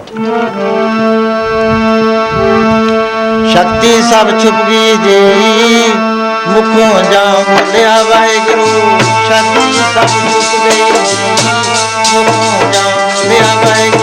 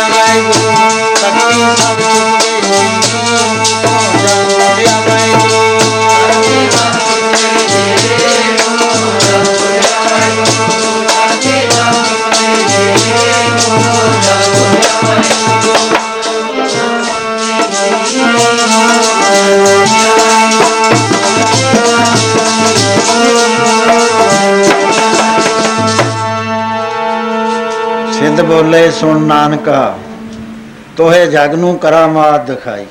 ਤੂੰ ਸਾਰੇ ਸੰਸਾਰ ਦੇ ਵਿੱਚ ਆਪਣੀ ਕਰਾਮਾਤ ਦਿਖਾਉਣਾ ਹੈ ਨਾਮ ਦੀ। ਕੁਝ ਦਿਖਾਏ ਸਾਨੂੰ ਵੀ, ਤੂੰ ਕਿਉਂ ਢਿੱਲੇ ਜਿਹੀ ਲਾਈ? ਹੁਣ ਕਿਉਂ ਚੁੱਪ ਕਰਿਆ ਬੈਠਾ ਸਾਨੂੰ ਵੀ ਦਿਖਾ ਨਾ ਵੀ ਤੇਰੇ 'ਚ ਕਿਹੜੀ ਸ਼ਕਤੀ ਹੈ। ਬਾਬਾ ਬੋਲੇ ਨਾਥ ਜੀ, ਅਸਾਂ ਵੇਖੇ ਜੋਗੀ ਬਸ ਨਾ ਗਾਈ। ਆ ਕੁਝ ਵੀ ਨਹੀਂ ਤੁਹਾਡੀ ਸ਼ਕਤੀ, ਜਿਹਨੂੰ ਤੁਸੀਂ ਲਈ ਫਿਰਦੇ ਹੋ, ਰੂਪ ਬਟਾ ਲਏ ਅੱਗਾਂ ਭਰਾਉਣੀਆਂ ਸ਼ੁਰੂ ਕਰ ਦਿੱਤੀਆਂ। ਇਹ ਤਾਂ ਕੋਈ ਚੀਜ਼ ਹੈ ਨਹੀਂ, ਗਿਣਤੀ ਮਿਣਤੀ ਦੇ ਵਿੱਚ ਇਹ ਨਹੀਂ ਤੁਹਾਡੀ ਸ਼ਕਤੀ। ਗੁਰ ਸੰਗਤ ਬਾਣੀ ਬਿਨਾ ਦੂਜੀ ਓਟ ਨਹੀਂ ਹੈ ਰਾਈ। ਸਾਨੂੰ ਤਾਂ ਗੁਰੂ ਦੀ ਸੰਗਤ ਵੈਗੁਰੂ ਦੀ ਸੰਗਤ ਤੇ ਬਾਣੀ ਤੋਂ ਬਗੈਰ ਹੋਰ ਕੋਈ ਓਟ ਨਹੀਂ ਹੈਗੀ। ਸ਼ਿਵ ਰੂਪ ਕਰਤਾ ਪੁਰਖ ਨਾਹੀ ਧਰਤ ਚਲਾਈ। ਗੁਰੂ ਨਾਨਕ ਪਾਤਸ਼ਾਹ ਮਹਾਨ ਦੇ ਬਾਰੇ ਲਿਖਦੇ ਨੇ ਕਿ ਜਿਵੇਂ ਧਰਤ ਚਲਾਈ ਹੋਈ ਨਹੀਂ ਚੱਲਦੀ, ਐ ਕੋਈ ਅਸਰ ਨਹੀਂ ਉਹਨਾਂ ਤੇ ਹੋ ਰਿਹਾ ਸਿੱਧ ਤੰਤਰ ਮੰਤਰ ਕਰ ਝੜ ਪਏ, ਸ਼ਬਦ ਗੁਰੂ ਕਹਿ ਕਲਾ ਛਪਾਈ। ਜਦੋਂ ਵਾਹਿਗੁਰੂ ਕਿਹਾ, ਤੰਤਰ ਮੰਤਰ ਸਭ ਝੜ ਗਏ ਤੇ ਉਹਨਾਂ ਦੀ ਕਲਾ ਸ਼ਕਤੀ ਸਾਰੀ ਛੁਪ ਗਈ।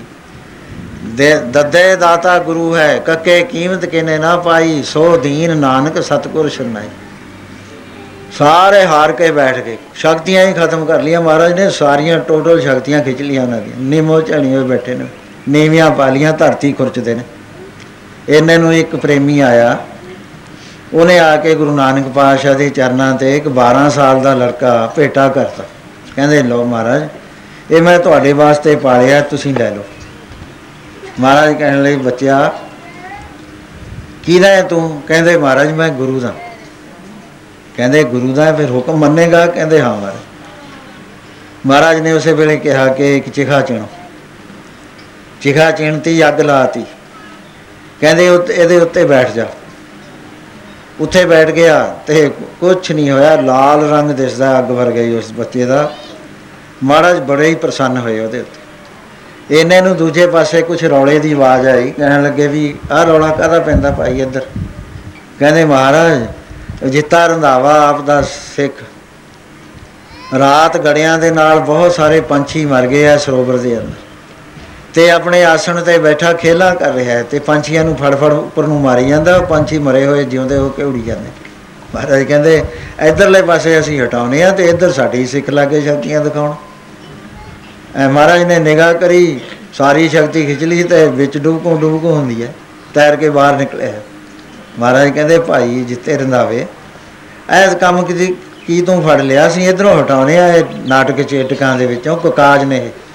ਤੇ ਤੂੰ ਸ਼ਕਤੀਆਂ ਵਰਤੀ ਜਾਂਦਾ ਉਸ ਵੇਲੇ ਉਹ ਬੱਚਾ ਜੋ ਸੀ ਜਦੋਂ ਚਿਖਾ ਤੋਂ ਉਤਾਰਿਆ ਮਹਾਰਾਜ ਦੇ ਕੋਲ ਆਇਆ। ਮਹਾਰਾਜ ਬੜੇ ਪ੍ਰਸੰਨ ਹੋਏ। ਕਹਿੰਦੇ ਬੇਟਾ ਮੰਗ ਜੋ ਕੁਛ ਮੰਗਣਾ ਹੈ। ਕਿਉਂਕਿ ਤਾਂ ਹੁਕਮ ਮੰਨਿਆ ਹੈ, ਨਿਸੰਗ ਹੋ ਕੇ। ਤੇਰੇ ਮਨ ਵਿੱਚ ਸ਼ੰਕਾ ਨਹੀਂ ਆਇਆ ਕੋਈ ਵੀ ਮੈਂ ਜਲ ਜਾਊਂਗਾ ਮਰ ਜਾਊਂਗਾ ਕਹਿੰਦਾ ਪਾਤਸ਼ਾਹ ਮੇਰੀ ਮੰਗ ਤਾਂ ਇੱਕੋ ਹੀ ਹੈ। ਇਹ ਵਿਚਾਰੇ ਗਰੀਬ ਜਿਹੜੇ ਬੈਠੇ ਨੇ ਨਾ ਸਿੱਧ ਇਹਨਾਂ ਨੇ 5-500 ਸਾਲ ਹਜ਼ਾਰ ਹਜ਼ਾਰ ਸਾਲ ਯੋਗ ਸਾਧਨਾ ਕਰ ਕਰਕੇ ਸ਼ਕਤੀਆਂ ਲਈਆਂ ਤੇ ਆਪਦੇ ਸ਼ਬਦ ਨੇ ਸਾਰੀ ਕਲਾ ਇਹਨਾਂ ਦੀ ਛਪਾ ਦਿੱਤੀ ਆ, ਉਹ ਵਾਪਸ ਕਰ ਦੋ। ਮਹਾਰਾਜ ਕਹਿੰਦੇ, ਚੰਗਾ ਬੇਟਾ, ਤੂੰ ਪਰਉਪਕਾਰੀ ਹੈ ਸਾਰੀਆਂ ਸ਼ਕਤੀਆਂ ਮਹਾਰਾਜ ਜੀ ਨੇ ਵਾਪਸ ਕਰ ਦਿੱਤੀਆਂ। ਸੋ ਮੇਰਾ ਬੇਨਤੀ ਕਰਨ ਤੋਂ ਭਾਵ ਹੈ ਕਿ ਐਸੇ ਐਸੇ ਹਿੰਦੁਸਤਾਨ ਦੇ ਅੰਦਰ ਕੰਮ ਹੋ ਰਹੇ ਸੀ ਵੈਗਰੂ ਨੂੰ ਕੋਈ ਨਹੀਂ ਸੀ ਜਾਣਦਾ। ਰਿੱਧੀਆਂ, ਸਿੱਧੀਆਂ, ਨਾਟਕਾਂ, ਚੇਟਕਾਂ, ਸਾਰੀ ਦੁਨੀਆ ਭੁੱਲੀ ਪਈ ਸੀ। ਹੁਣ ਵੀ ਨਹੀਂ ਅਜੇ ਹਟੇ, ਬੇਅੰਤ ਨੇ ਇਹ ਜੇ। ਸੋ ਉਸ ਵੇਲੇ ਮਰਦਾਨਾ ਜੀ ਫਸੇ ਹੋਏ। ਗੁਰੂ ਨਾਨਕ ਪਾਸ ਦੇ ਪਾਸ਼ਾ ਦੇ ਪਾਸ ਅਰਦਾਸਾਂ ਕਰਦੇ ਆ ਪੜੋ ਪਿਆਰ ਨਾਲ।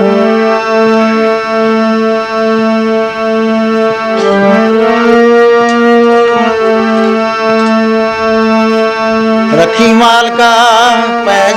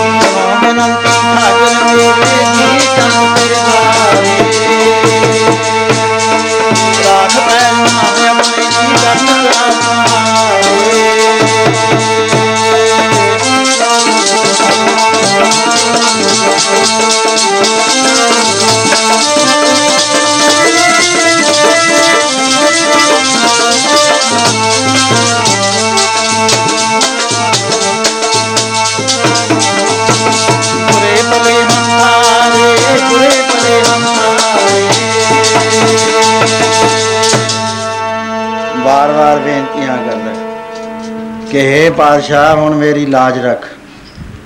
ਹੁਣ ਮੈਨੂੰ ਕੋਈ ਚਾਰਾ ਨਹੀਂ। ਤੈਂ ਕਿਹਾ ਸੀ ਕਿ ਮਰਦਾਨਿਆ ਜਲਾਲ ਚ ਰਹੀਂ। ਦੇਖੀ ਪਰਮੇਸ਼ਰ ਦਾ ਨਾਮ ਭੁੱਲ ਬੈਠੇ। ਲੇਕਿਨ ਮੈਂ ਪਾਤਸ਼ਾਹ ਭੁੱਲ ਗਿਆ। ਰਾਗ ਦੇ ਵਿੱਚ ਮਸਤ ਹੋ ਗਿਆ। ਇਹਨਾਂ ਦੀ ਉੱਪਰਲੀ ਬਨਾਵਟ ਦੇ ਵਿੱਚ, ਅਥਿਤੀ ਸੇਵਾ ਦੇ ਵਿੱਚ ਮਸਤ ਹੋ ਕੇ ਮੇਰੇ ਯਾਦ ਨਾ ਰਿਹਾ ਤੇ ਮੈਂ ਬੁਰੀ ਤਰ੍ਹਾਂ ਫਸ ਗਿਆ ਤੇ ਆਪ ਮੇਰੇ ਤੇ ਕਿਰਪਾ ਕਰੋ। ਉਸ ਵੇਲੇ ਗੁਰੂ ਨਾਨਕ ਪਾਤਸ਼ਾਹ ਕਹਿਣ ਲੱਗੇ ਮਰਦ- ਭਾਈ ਵਾਲਾ, ਮਰਦਾਨਾ ਨਹੀਂ ਆਇਆ, ਉਹ ਤਾਂ ਕਹਿੰਦਾ ਸੀ, ਮੈਂ ਹੁਣ ਆਇਆ। ਇਹ ਤਾਂ ਬਹੁਤ ਟਾਈਮ ਲੰਘ ਗਿਆ ਪਹਿਰ ਲੰਘ ਗਿਆ ਕਹਿੰਦਾ, ਪਾਤਸ਼ਾਹ, ਪਤਾ ਨਹੀਂ ਕੀ ਗੱਲ ਹੋਈ? ਕਹਿੰਦੇ, ਉਹ ਤਾਂ ਫਸ ਗਿਆ ਭਾਈ। ਤੇ ਅਰਦਾਸਾਂ ਕਰ ਰਿਹਾ ਹੈ, ਭੇਡੂ ਬਣਿਆ ਬੈਠਾ, ਅਰਦਾਸ ਕਰ ਰਿਹਾ ਹੈ। ਤੇ ਹੁਣ ਆਪਣਾ ਬਿਰਧ ਹੈ ਕਿ ਉਹਦੀ ਮਦਦ ਕਰੀਏ। ਔਖੀ ਘੜੀ ਨਾ ਦੇਖਣ ਦੇਵੇ, ਆਪਣਾ ਬਿਰਧ ਸੰਭਾਲਦਾ ਔਖੀ ਘੜੀ ਨਾ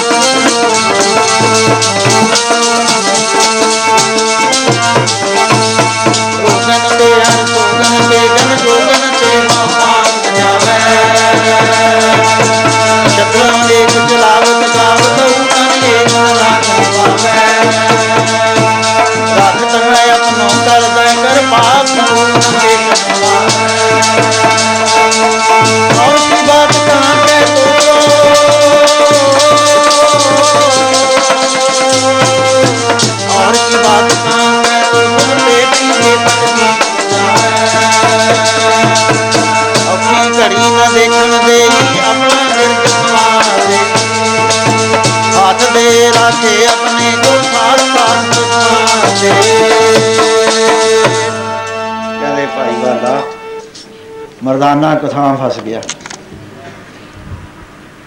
ਤੇ ਆਪਾਂ ਛੇਤੀ ਚੱਲੀਏ, ਕਹਿਣ ਲੱਗੇ, ਉਹ ਤਾਂ ਜਾਦੂ ਟੂਣੇ ਦੇ ਡਿੱਕੇ ਆ ਗਿਆ। ਉਸ ਵੇਲੇ ਮ- ਕਹਿਣ ਲੱਗੇ ਮਹਾਰਾਜ, ਜਿਵੇਂ ਆਪ ਦੀ ਆਗਿਆ, ਗੁਰੂ ਨਾਨਕ ਪਾਤਸ਼ਾਹ ਉੱਠ ਕੇ ਤੁਰ ਪੈਂਦੇ ਨੇ, ਹੱਥ ਜਾਪ ਦੇ ਵਰਸ਼ਾ ਹੈ, ਪਿੰਡ ਦੇ ਵਿੱਚ, ਸ਼ਹਿਰ ਦੇ ਵਿੱਚ ਆ ਗਏ ਉੱਥੇ ਅੱਗੇ ਕੀ ਦੇਖਦੇ ਨੇ? ਪੰਜ ਸਾਰ ਇਸਤਰੀਆਂ ਗਾਗਰਾਂ ਲਈ ਤੁਰੀਆਂ ਆਉਂਦੀਆਂ ਨੇ।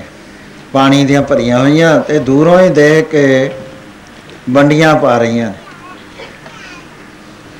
ਕੋਈ ਕਹਿੰਦੀ ਹੈ ਵੀ ਇਹਦੇ ਮੈਂ ਧਾਗਾ ਪਾਉਂ, ਇਹਦੇ ਮੈਂ ਪਾਉਂ। ਮਹਾਰਾਜ ਕਹਿਣ ਲੱਗੇ, ਭਾਈ ਵਾਲਾ ਇਹ ਨਗੁਰੇ ਨਰ ਨੇ, ਮੂਰਖ ਨੇ। ਇਹ ਸੁਸ਼ੀਲ ਨਹੀਂ ਹੈਗੇ ਅਸ਼ਲੀਲ ਬੰਦੇ ਨੇ ਕਰੈਕਟਰ ਤੋਂ ਗਿਰੇ ਹੋਏ ਬੰਦੇ ਨੇ। ਇਹਨਾਂ ਨੂੰ ਪਰਮੇਸ਼ਰ ਦੀ ਸੋਝੀ ਨਹੀਂ ਵਿਸ਼ੇ ਵਿਕਾਰਾਂ 'ਚ ਪਏ ਹੋਏ ਨੇ। ਨਗੁਰੇ ਨਰ ਮੂਰਖ, ਸੇ ਲਖਿਓ, ਬਹੁ ਜੋਖਤ, ਜੋਰ ਸੁਸ਼ੀਲ ਵੀ ਹੋਣਾ ਕਹਿੰਦੇ ਕਰੈਕਟਰ ਨਹੀਂ ਇਹਨਾਂ ਦਾ ਹੈ ਕਰੈਕਟਰ ਤੋਂ ਗਿਰੇ ਹੋਏ ਬੰਦੀਆਂ ਹੈਗੀਆਂ ਇਹ ਸ਼ਹਿਰ ਸਾਰਾ ਹੀ। ਸੋ ਇਹਨਾਂ ਨੂੰ ਨੇੜੇ ਆ ਗਈਆਂ। ਕਈ ਤਰ੍ਹਾਂ ਦੇ ਹਾਵ ਭਾਵ ਕਰਦੀਆਂ, ਗੁਰੂ ਨਾਨਕ ਪਾਤਸ਼ਾਹ ਕਹਿਣ ਲੱਗੇ, ਬੀਬੀਓ, ਸਾਡਾ ਬੰਦਾ ਆਇਆ ਸੀ ਇੱਥੇ। ਕਹਿਣ ਲੱਗੇ, ਇੱਥੇ ਤਾਂ ਕੋਈ ਆਇਆ ਹੀ ਨਹੀਂ ਹੈ। ਇੱਥੇ ਕੋਈ ਨਹੀਂ ਆਇਆ। ਮਹਾਰਾਜ ਕਹਿੰਦੇ, ਆਇਆ ਕਿਉਂ ਨਹੀਂ? ਆਇਆ, ਤੁਹਾਡੇ ਹੀ ਆਇਆ, ਜਿਹੜੀ ਮੂਰੇ ਸੀ। ਕਹੇ, ਮੇਰੇ ਦੇਖ ਲਓ, ਕੋਈ ਸੂਈ ਤਾਂ ਨਹੀਂ ਜਿਹੜੀ ਗਵਾਚ ਗਈ। ਜਾ ਕੇ ਤੁਸੀਂ ਦੇਖ ਸਕਦੇ ਹੋ। ਉਸ ਵੇਲੇ ਜਦੋਂ ਜਾਦੂ ਕਰਦੀਆਂ, ਹਿਪਨੋਟਿਜ਼ਮ ਦਾ, ਹਿਪਨੋਟਾਈਜ਼ ਕਰਨ ਦਾ ਯਤਨ ਕਰਦੀਆਂ, ਉਸ ਵੇਲੇ ਮਹਾਰਾਜ ਨੇ ਜਦੋਂ ਉਹਨਾਂ ਦੇ ਚੰਚਲ ਦੇਖੇ ਹਾਵ ਭਾਵ, ਉਸ ਵੇਲੇ ਕਹਿਣ ਲੱਗੇ, ਬੀਬੀਓ, ਤੁਸੀਂ ਤਾਂ ਕਲਰ ਦਾ ਬਣਜਾਰ ਬਣ ਜਾ ਰਹੀਆਂ ਤੁਸੀਂ। ਕਲਰ ਕੀ ਬਣ ਜਾ ਰਹੀਆਂ? ਚੁੰਗੇ ਮੁਸ਼ਕ ਮੰਗੇ।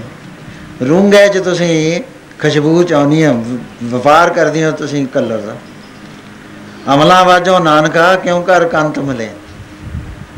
ਜਨਮ ਸਾਖੀ ਦਾ ਹੈ ਗੁਰੂ ਗ੍ਰੰਥ ਸਾਹਿਬ 'ਚ ਨਹੀਂ ਹੈ। ਤੇ ਚੰਗੇ ਅਮਲਾਂ ਤੋਂ ਬਿਨਾ ਤੁਸੀਂ ਕਿਸ ਤਰ੍ਹਾਂ ਦੇ ਨਾਲ ਮਿਲੋਗੀਆਂ ਪਰਮੇਸ਼ਰ ਨੂੰ ਜਾ ਕੇ?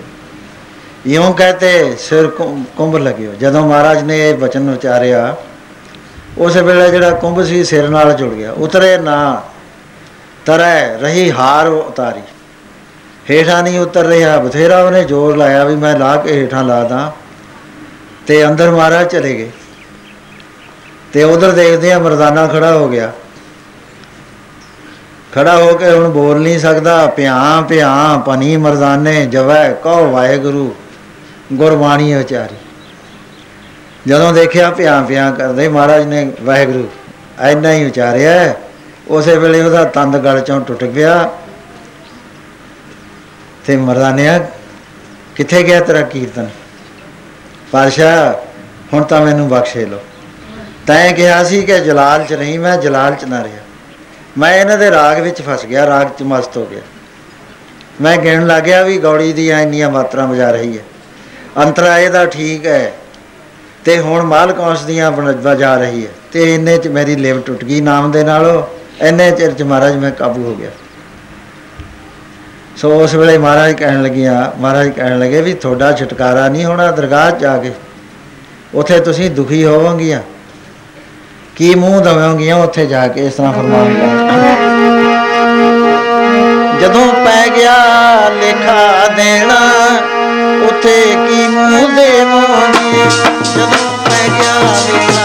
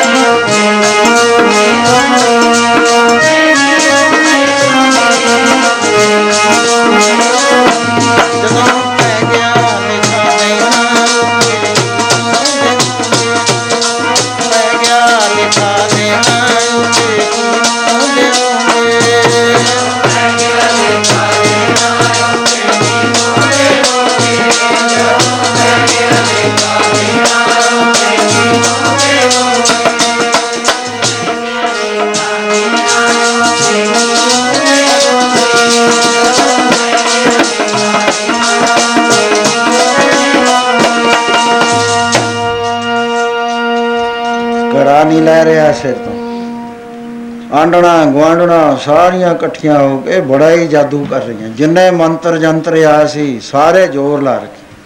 ਇਕੱਠ ਹੋ ਗਿਆ ਮਹਾਰਾਜ ਦੇ ਕੋਲ। ਮਹਾਰਾਜ ਕਹਿਣ ਲੱਗੇ, ਉਹ ਬੀਬੀਓ ਕਲਰ ਕੀ ਬਣ ਜਾ ਰਹੀਆਂ? ਚੁੰਗੇ ਮੁਸ਼ਕ ਮੰਗੇਨ ਅਮਲਾ ਵਾਜੋ ਨਾਨਕਾ, ਕਿਉਂ ਕਰ ਕੰਤ ਮਿਲੇ? ਵੈਗਰੂ ਨੇ ਤਾਂ ਨਹੀਂ ਤੁਹਾਨੂੰ ਮਿਲਣਾ, ਨਰਕਾਂ 'ਚ ਜਾਓਗੀਆਂ, ਫਿਰ ਉੱਥੇ ਲੇਖਕ ਕੀ ਦੋਗੇ ਅੰਬਰ ਕੁੰਜਾਂ ਕੁਰਲੀਆਂ, ਵਗ ਬੈਠੇ ਆਏ ਸਾਤਨ ਚੱਲੀ ਸਹੁਰੇ ਕਿਆ ਮੂੰਹ ਦੇਸੀ ਅੱਗੇ ਜਾਏ। ਉੱਥੇ ਜਾ ਕੇ ਕੀ ਮੂੰਹ ਦੇਵਾਂਗੀਆਂ? ਵਿਸ਼ੇ ਵਿਕਾਰਾਂ 'ਚ ਤੁਹਾਡੀ ਬਿਰਤੀ ਪਈ ਹੋਈ ਹੈ। ਬੰਦੇ ਬਾਹਰੋਂ ਆਉਂਦੇ ਨੇ, ਕਾਬੂ ਕਰ ਲੈਣੀ ਹੈ ਕਿਸੇ ਨੂੰ ਜਾਨਵਰ ਬਣਾ ਲਿਆ, ਕਿਸੇ ਨੂੰ ਕੁਝ ਬਣਾ ਲਿਆ। ਇਹ ਵਿਸ਼ੇ ਵਿਕਾਰਾਂ ਨੇ ਤਾਂ ਤੁਹਾਡੇ ਨਾਲ ਨਹੀਂ ਜਾਣਾ, ਉੱਥੇ ਔਖੀਆਂ ਹੋ ਜਾਓਗੇ। ਇੱਕ ਵਾਰੀ ਇੱਕ ਕੋਈ ਵੱਡਾ ਆਫੀਸਰ ਸੀ ਮੈਜਿਸਟ੍ਰੇਟ ਮਹਾਰਾਜ ਜੀ ਸੁਣਾਉਂਦੇ ਹੁੰਦੇ ਸੀ। ਕਹਿਣ ਲੱਗੇ, ਉਹ ਕੋਈ ਫੈਸਲਾ ਲਿਖ ਰਿਹਾ ਸੀ। ਰਿਸ਼ਵਤ ਲੈ ਲਈ ਤੇ ਲੈ ਕੇ ਜਿਹੜਾ ਬੰਦਾ ਬੇਗਨਾਹ ਸੀ, ਉਸ ਦੇ ਉੱਤੇ ਗੁਨਾਹ ਥਾਪ ਕੇ ਉਹਨੂੰ ਫਸਾਉਣ ਦੀ ਕੋਸ਼ਿਸ਼ ਕਰ ਰਿਹਾ। ਉਧਰਲੇ ਪਾਸੇ ਉਹ ਜੇਲ੍ਹ 'ਚ ਬੈਠਾ, ਅਰਦਾਸਾਂ ਕਰ ਰਿਹਾ, ਬਾਣੀ ਪੜ੍ਹ ਰਿਹਾ। ਬਾਰ-ਬਾਰ ਪ੍ਰਭੂ ਕੋ ਅਰਦਾਸ ਕਰਦਾ, ਹੈ ਪ੍ਰਭੂ, ਹੁਣ ਮੇਰੀ ਲਾਜ ਰੱਖੋ। ਝੂਠੇ ਗਵਾਹ ਮੇਰੇ ਖਿਲਾਫ ਭੁਗਤ ਗਏ ਨੇ। ਸਾਰਾ ਹੀ ਝੂਠੇ ਝੂਠ ਦੇ ਵਿੱਚ, ਜਾਲ ਵਿੱਚ ਮੈਂ ਫਸ ਗਿਆ। ਹੁਣ ਤਾਂ ਤੂੰ ਹੀ ਵੜ ਸਕਦਾ ਹੈ, ਹੋਰ ਕੋਈ ਵੜ ਨਹੀਂ ਸਕਦਾ। ਕੋਈ ਨਹੀਂ ਹੈ, ਮੇਰੀ ਲਾਜ ਰੱਖ। ਅਬ ਰੱਖੋ ਦਾਸ ਪਾਟ ਕੀ ਲਾਜ ਜੈਸੀ ਰਾਖੀ ਭਗਤ ਪ੍ਰਲਾਦ ਕੀ ਹਰਨਾਕ ਸ਼ਫਾਰੇ ਕਾ ਰਾਜ ਫੁਨ ਦਰੋਪਤੀ ਲਾਜ ਰੱਖੀ ਹੈ ਪ੍ਰਭ ਜੀ ਛੀਨਤ ਵਸਤਰ ਦੀਨ ਬਹੁ ਸਾਜ ਸੁਦਾਮਾ ਆਪਦਾ ਤੇ ਰੱਖਿਆ ਗਨ ਕਾ ਪੜਤ ਪੂਰੇ ਤੇ ਕਾਜ ਸ੍ਰੀ ਸਤਗੁਰ ਸੋ ਪ੍ਰਸੰਨ ਕਲਯੁਗ ਹੋਏ ਰਾਖੋ ਦਾਸ ਪਾਟ ਕੀ ਲਾਜ हे ਪ੍ਰਭੂ ਹੁਣ ਮੇਰੀ ਲਾਜ ਰੱਖ ਜਿਵੇਂ ਦ੍ਰੋਪਤੀ ਦੀ ਰੱਖੀ ਸੀ ਜਿਵੇਂ ਪ੍ਰਲਾਦ ਦੀ ਰੱਖੀ ਸੱਚੇ ਦਿਲੋਂ ਅਰਦਾਸਾਂ ਕਰਦਾ ਹੈ ਪਰਮੇਸ਼ਰ ਨੇ ਆਪਣਾ ਭੇਤ ਖੋਲ ਦਿੱਤਾ ਗੁਪਤ ਭੇਤ ਉਹ ਮੈਜਿਸਟ੍ਰੇਟ ਲਿਖ ਰਿਹਾ ਹੈ ਫੈਸਲਾ। ਤੇ ਕੀ ਦੇਖਦਾ ਸਾਹਮਣੇ? ਟੇਬਲ ਦੇ ਦੂਏ ਪਾਸੇ ਇੱਕ ਮਨੁੱਖ ਆ ਕੇ ਖੜਾ ਹੋ ਗਿਆ, ਹੋਰ ਇੱਕ ਕਿਸਮ ਦਾ ਅਜੀਬ ਕਿਸਮ। ਦੇਖ ਕੇ ਕਹਿਣ ਲੱਗਾ ਤੂੰ ਕਿੱਥੋਂ ਆ ਗਿਆ? ਬੋਲਟ ਬੰਦਾ ਟੇਬਲ ਥੱਲੇ ਛੁਪਿਆ ਸੀ, ਕਹਿੰਦਾ, ਨਹੀਂ, ਮੈਂ ਟੇਬਲ ਤੇ ਨਹੀਂ ਛੁਪਿਆ ਹੋਇਆ। ਹਾਂਗਾ, ਮੈਂ ਛੁਪਿਆ ਹੋਇਆ, ਪਰ ਟੇਬਲ ਥੱਲੇ ਨਹੀਂ ਨਾ ਮੈਂ ਤੇਰੇ ਕਮਰੇ ਦੇ ਕਿਸੇ ਕੋਨੇ ਛੁਪਿਆ। ਹਾਂ। ਕਹਿੰਦਾ, ਕਿੱਥੇ ਹੈ ਕਹਿੰਦਾ, ਤੇਰੇ ਮੋਢਿਆਂ ਤੇ ਬੈਠਾ। ਤੇਰਾ ਨਾਂ ਕੀ ਹੈ? ਮੋਢਿਆਂ ਤੇ ਬੈਠਾ ਹੈ? ਕਹਿੰਦਾ, ਹਾਂ, ਦੇਖ ਲੈ, ਦਰਵਾਜ਼ੇ ਬੰਦ। ਆ ਹੋ ਗਿਆ ਨਾ ਮੈਂ ਗਾਇਬ, ਮੇਰੀ ਆਵਾਜ਼ ਸੁਣਦੀ ਹੈ। ਕਹਿੰਦਾ, ਹਾਂ, ਲੈ ਮੈਂ ਹੁਣ ਫੇਰ ਪ੍ਰਗਟ ਹੋ ਗਿਆ। ਕਹਿੰਦਾ, ਮੋਢਿਆਂ ਤੇ ਬੈਠਾ ਹੈ, ਕਹਿੰਦਾ, ਤੇਰਾ ਨਾਂ ਕੀ ਹੈ? ਕਹਿੰਦਾ, ਮੇਰਾ ਨਾਂ ਹੈ ਸੀਕ੍ਰੇਟ ਫੋਟੋਗ੍ਰਾਫਰ ਚਿੱਤਰ ਗੁਪਤ ਕਹਿੰਦੇ ਨੇ ਮੈਨੂੰ। ਮੈਂ ਗੁਪਤ ਰਹਿ ਕੇ ਚਿੱਤਰ ਲੈਣਾ ਤੇਰੇ ਜੀਵਨ ਦੇ ਸਾਰੇ ਜਿਵੇਂ ਫਿਲਮ ਲਈਦੀ ਹੈ, ਐ ਤੇਰੇ ਕਿਰਦਾਰ ਦੀ ਮੈਂ ਫਿਲਮ ਲੈ ਰਿਹਾ। ਕਹਿੰਦਾ ਮੇਰੀ ਫਿਲਮ ਕੀ ਹੈ, ਦੱਸ ਸਕਦਾ ਹੈ? ਕਹਿੰਦਾ ਹਾਂ। ਉਸੇ ਵੇਲੇ ਦੱਸਤਾ, ਫਲਾਣੇ ਤੇ ਰਿਸ਼ਵਤ ਲਈ, ਫਲਾਣੇ ਤੇ ਲਈ, ਫਲਾਣੇ ਤੇ ਲਈ। ਕਹਿੰਦਾ ਕਿੰਨੇ ਪਾਪ ਨੇ ਮੇਰੇ? ਕਹਿੰਦਾ 11 ਹਜ਼- 1150 ਪਾਪ ਹੈ ਤੇਰਾ। ਆ ਕਾਲੀ ਕਾਪੀ ਹੈ। ਇਹ ਚਿੱਟੀ ਦੇ ਉੱਤੇ ਕੁਝ ਨਹੀਂ ਲਿਖਿਆ ਹੋਇਆ। ਕਿਉਂਕਿ ਤੈਂ ਪੁੰਨ ਕਦੇ ਕਰਿਆ ਨਹੀਂ, ਨਾ ਤੂੰ ਦੁਨ- ਪਰਮੇਸ਼ਰ ਨੂੰ ਮੰਨਦਾ। ਕਹਿੰਦਾ ਹੋਊਗਾ ਕੀ ਕਹਿੰਦਾ ਹੋਣਾ ਕੀ ਹੈ? ਦਰਗਾਹ ਵਿੱਚ ਜਾਏਗਾ, ਜਿਵੇਂ ਤੇਰੀ ਕੋਟ ਹੈ, ਇਹ ਜਿਵੇਂ ਸੱਚੀ ਕੋਟ ਹੈ ਉੱਤੇ। ਨਾਨਕ ਜੀ ਉਪਾਏ ਕੇ ਲਿਖ ਨਾਵੈ, ਧਰਮ ਵਾਲਿਆ ਉੱਥੇ ਸੱਚੇ ਹੀ ਸੱਚ ਨਿਬੜੇ ਚੁਣ ਬਖ ਕੱਢੇ ਜਨਵਾਲਿਆ ਥਾਂ ਨਾ ਪੁਐਨ ਕੂੜਿਆ। ਮੂੰਹ ਕਾਲੇ ਦੋਜ਼ਕ ਚਾਲਿਆ। ਤੇਰੇ ਨਾਏ ਰਤੇ ਸੇ ਗਿਣ ਗਏ, ਹਾਰ ਗਏ ਸੇ ਠਗਣ ਵਾਲਿਆ, ਲਿਖ ਨਾਵੈ, ਧਰਮ ਵਾਲਿਆ ਉੱਥੇ ਫਿਰ ਆਪੀ ਨਾ ਭੋਗ ਭੋਗ ਕੇ ਹੋਏ, ਭਸਮੜ ਪੌਰ ਸਦਾਇਆ, ਵੱਡਾ ਹੋਆ ਦੁਨੀਦਾਰ। ਗਲ ਸੰਗਲ ਘੱਤ ਚਲਾਇਆ, ਅੱਗੇ ਕਰਨੀ ਕੀਰਤ ਵਾਚੀਐ ਬੈ ਲੇਖਾ ਕਰ ਸਮਝਾਇਆ, ਥਾਂ ਨਾ ਹੋਵੀ ਪੌਦਈ ਹੁਣ ਸੁਣਿਆ ਕਿਆ ਰੋਇਆ ਮਾਨੰਦ ਹੈ ਜਨਮ ਗੋ ਉੱਥੇ ਲੇਖਾ ਹੋਣਾ, ਧਰਮ ਰਾਏ ਨੂੰ ਹੁਕਮ ਹੈ ਜਿਵੇਂ ਤੈਨੂੰ ਹੁਕਮ ਹੈ ਨਾ ਸਰਕਾਰ ਦਾ, ਐਵੇਂ ਜਿਵੇਂ ਸੱਚੀ ਸਰਕਾਰ ਦਾ ਹੁਕਮ ਧਰਮ ਰਾਜ ਨੂੰ ਹੈ ਬੈ ਸੱਚਾ ਧਰਮ ਵਿਚਾਰ, ਦੂਜੇ ਪਾਏ ਦੁਸ਼ਟ ਆਤਮਾ, ਇਹ ਤੇਰੀ ਸਰਕਾਰ। ਜਿਹੜਿਆਂ ਨੇ ਪਰਮੇਸ਼ਰ ਨੂੰ ਨਹੀਂ ਮੰਨਿਆ ਭੁੱਲ ਕੇ ਪਾਪ ਕੀਤੇ ਨੇ। ਕਹਿੰਦੇ ਉਹ ਤੇਰੇ ਕੋਲ ਆਉਣਗੇ। ਫਿਰ ਉੱਥੇ ਹੁੰਦਾ ਕੀ ਹੈ? ਕਹਿੰਦੇ ਉੱਥੇ ਹੱਥ ਨਾ ਉਪੜੇ, ਕੂਕ ਨਾ ਸੁਣੀਐ, ਪੁਕਾਰ। ਉੱਥੇ ਸਤਗੁਰ ਬੇਲੀ ਹੋਏ, ਕੱਢ ਲੈ ਜਾਂਦੀ ਪਾਪੀ ਕਰਮ ਕਮਾਉਂਦੇ। ਕਰਦੇ ਹਾਏ ਹਾਏ, ਨਾਨਕ ਜਿਉ ਮੱਥਣ ਮਦਾਣੀਆਂ ਤਿਉ ਮੱਥੇ ਧਰਮ ਰਹੇ। ਜਿਵੇਂ ਦੁੱਧ ਰਿੜਕੀਦਾ ਹੈ, ਐ ਮਧਾਣੀਆਂ ਨਾਲ ਉੱਥੇ ਰਿੜਕ ਦਿੰਦੇ ਨੇ, ਕੁੰਭੀ ਨਰਕ ਚ ਪਾ ਕੇ। ਫੇਰ ਰੋਵੇਂਗਾ, ਫੇਰ ਕੁਝ ਨਹੀਂ ਬਣਨਾ ਉਸ ਵੇਲੇ। ਡਰ ਗਿਆ। ਕਹਿਣ ਲੱਗਾ ਫਿਰ ਮੈਂ ਕੀ ਕਰਾਂ? ਕਹਿੰਦਾ, ਹੁਣ ਵੀ ਤੂੰ ਫੈਸਲਾ ਗਲਤ ਕਰ ਰਿਹਾ, ਰਿਸ਼ਵਤ ਲੈ ਕੇ। ਕਹਿੰਦਾ, ਬਚਣਾ ਹੈ? ਕਹਿੰਦੇ, ਹਾਂ। ਕਹਿੰਦੇ, ਸਾਰਾ ਜਿੰਨਾ ਪਾਪ ਦਾ ਕ- ਧਨ ਹੈ ਨਾ, ਇਹਨੂੰ ਲੁਟਾ ਦੇ। ਭਜਨ ਕਰ ਕਿਸੇ ਮਹਾਪੁਰਸ਼ ਦੀ ਸ਼ਰਨ ਲੈ ਤੇ ਉਹਦੇ ਨਾਮ ਦੀ ਦਾਤ ਪ੍ਰਾਪਤ ਕਰ, ਸੇਵਾ ਕਰ ਸੰਸਾਰ ਦੀ। ਉਸੇ ਵੇਲੇ ਖਿਆਲ ਆਉਣ ਲੱਗੇ ਵੀ ਮੈਂ ਲੁਟਾ ਦਾਂ, ਤਾਂ ਬਹੁਤ ਬੁਰੀ ਗੱਲ ਹੈ, ਮੈਨੂੰ ਤਾਂ ਪਤਾ ਹੀ ਨਹੀਂ ਸੀ। ਉਹ ਲਿਖਣਾ ਸ਼ੁਰੂ ਕਰਤਾ ਉਹਨੇ। ਕਹਿੰਦੇ, ਇਹ ਕੀ ਲਿਖ ਰਹੇ ਆ ਕਹਿੰਦੇ, ਤੇਰੇ ਮਨ 'ਚ ਖਿਆਲ ਆ ਰਹੇ ਨੇ ਨੇਕ ਕੰਮ ਚਾਹੇ ਹੋਵੇ, ਚਾਹੇ ਨਾ ਹੋਵੇ। ਤੇ ਖਿਆਲ ਦੇ ਨਾਲ ਅਸੀਂ ਲਿਖ ਲੈਂਦੇ ਆ ਕਿਉਂਕਿ ਉਹਦਾ ਵੀ ਪੁੰਨ ਲੱਗਦਾ ਹੈ। ਮਾੜਾ ਕੰਮ ਕਲਯੁਗ ਦੇ ਵਿੱਚ ਜਦ ਤੱਕ ਆਦਮੀ ਫਿਜ਼ੀਕਲੀ ਨਹੀਂ ਕਰਦਾ, ਉਨੀ ਦੇਰ ਤੱਕ ਮਨ ਨੂੰ ਮੈਲਾ ਤਾਂ ਜ਼ਰੂਰ ਕਰਦਾ ਹੈ, ਪਰ ਪਾਪ ਨਹੀਂ ਅਜੇ ਬਣਦਾ, ਜਿੰਨਾ ਚਿਰ ਇਹ ਪਾਪ ਕਰਦਾ ਨਹੀਂ ਹੈ। ਇਸ ਕਰਕੇ ਤੂੰ ਨੇਕ ਖਿਆਲ ਤੇਰੇ ਮਨ ਚ ਆ ਰਹੇ ਨੇ, ਮੈਂ ਉਹ ਲਿਖ ਰਿਹਾ। ਉਹਦੇ ਬਾਅਦ ਉਹ ਗਾਇਬ ਹੋ ਗਿਆ। ਗਾਇਬ ਹੋਣ ਤੋਂ ਬਾਅਦ ਅਰਦਾਸ ਸੁਣੀ ਗਈ। ਤੇ ਉਹਨੇ ਉਹ ਬਰੀ ਕਰ ਦਿੱਤਾ ਤੇ ਇਧਰਲੇ ਪਾਸੇ ਅਸਤੀਫਾ ਦੇਤਾ। ਘਰ-ਬਾਰ ਲੁਟਾਤਾ ਸਾਰਾ। ਕੋਈ ਚੀਜ਼ ਨਾ ਰੱਖੀ ਕੋਲ। ਛੱਡ ਕੇ ਸਾਧੂ ਬਣ ਗਿਆ। ਤੇ ਮਹਾਰਾਜ ਦੱਸਿਆ ਕਰਦੇ ਸੀ, ਕਹਿੰਦੇ ਬਹੁਤ ਉੱਚ ਕੋਟੀ ਦਾ ਮਹਾਤਮਾ ਬਣਿਆ ਉਹ ਫਿਰ, ਕਿਉਂਕਿ ਉਹਨੇ ਅੱਖਾਂ ਨਾਲ ਦੇਖ ਲਿਆ।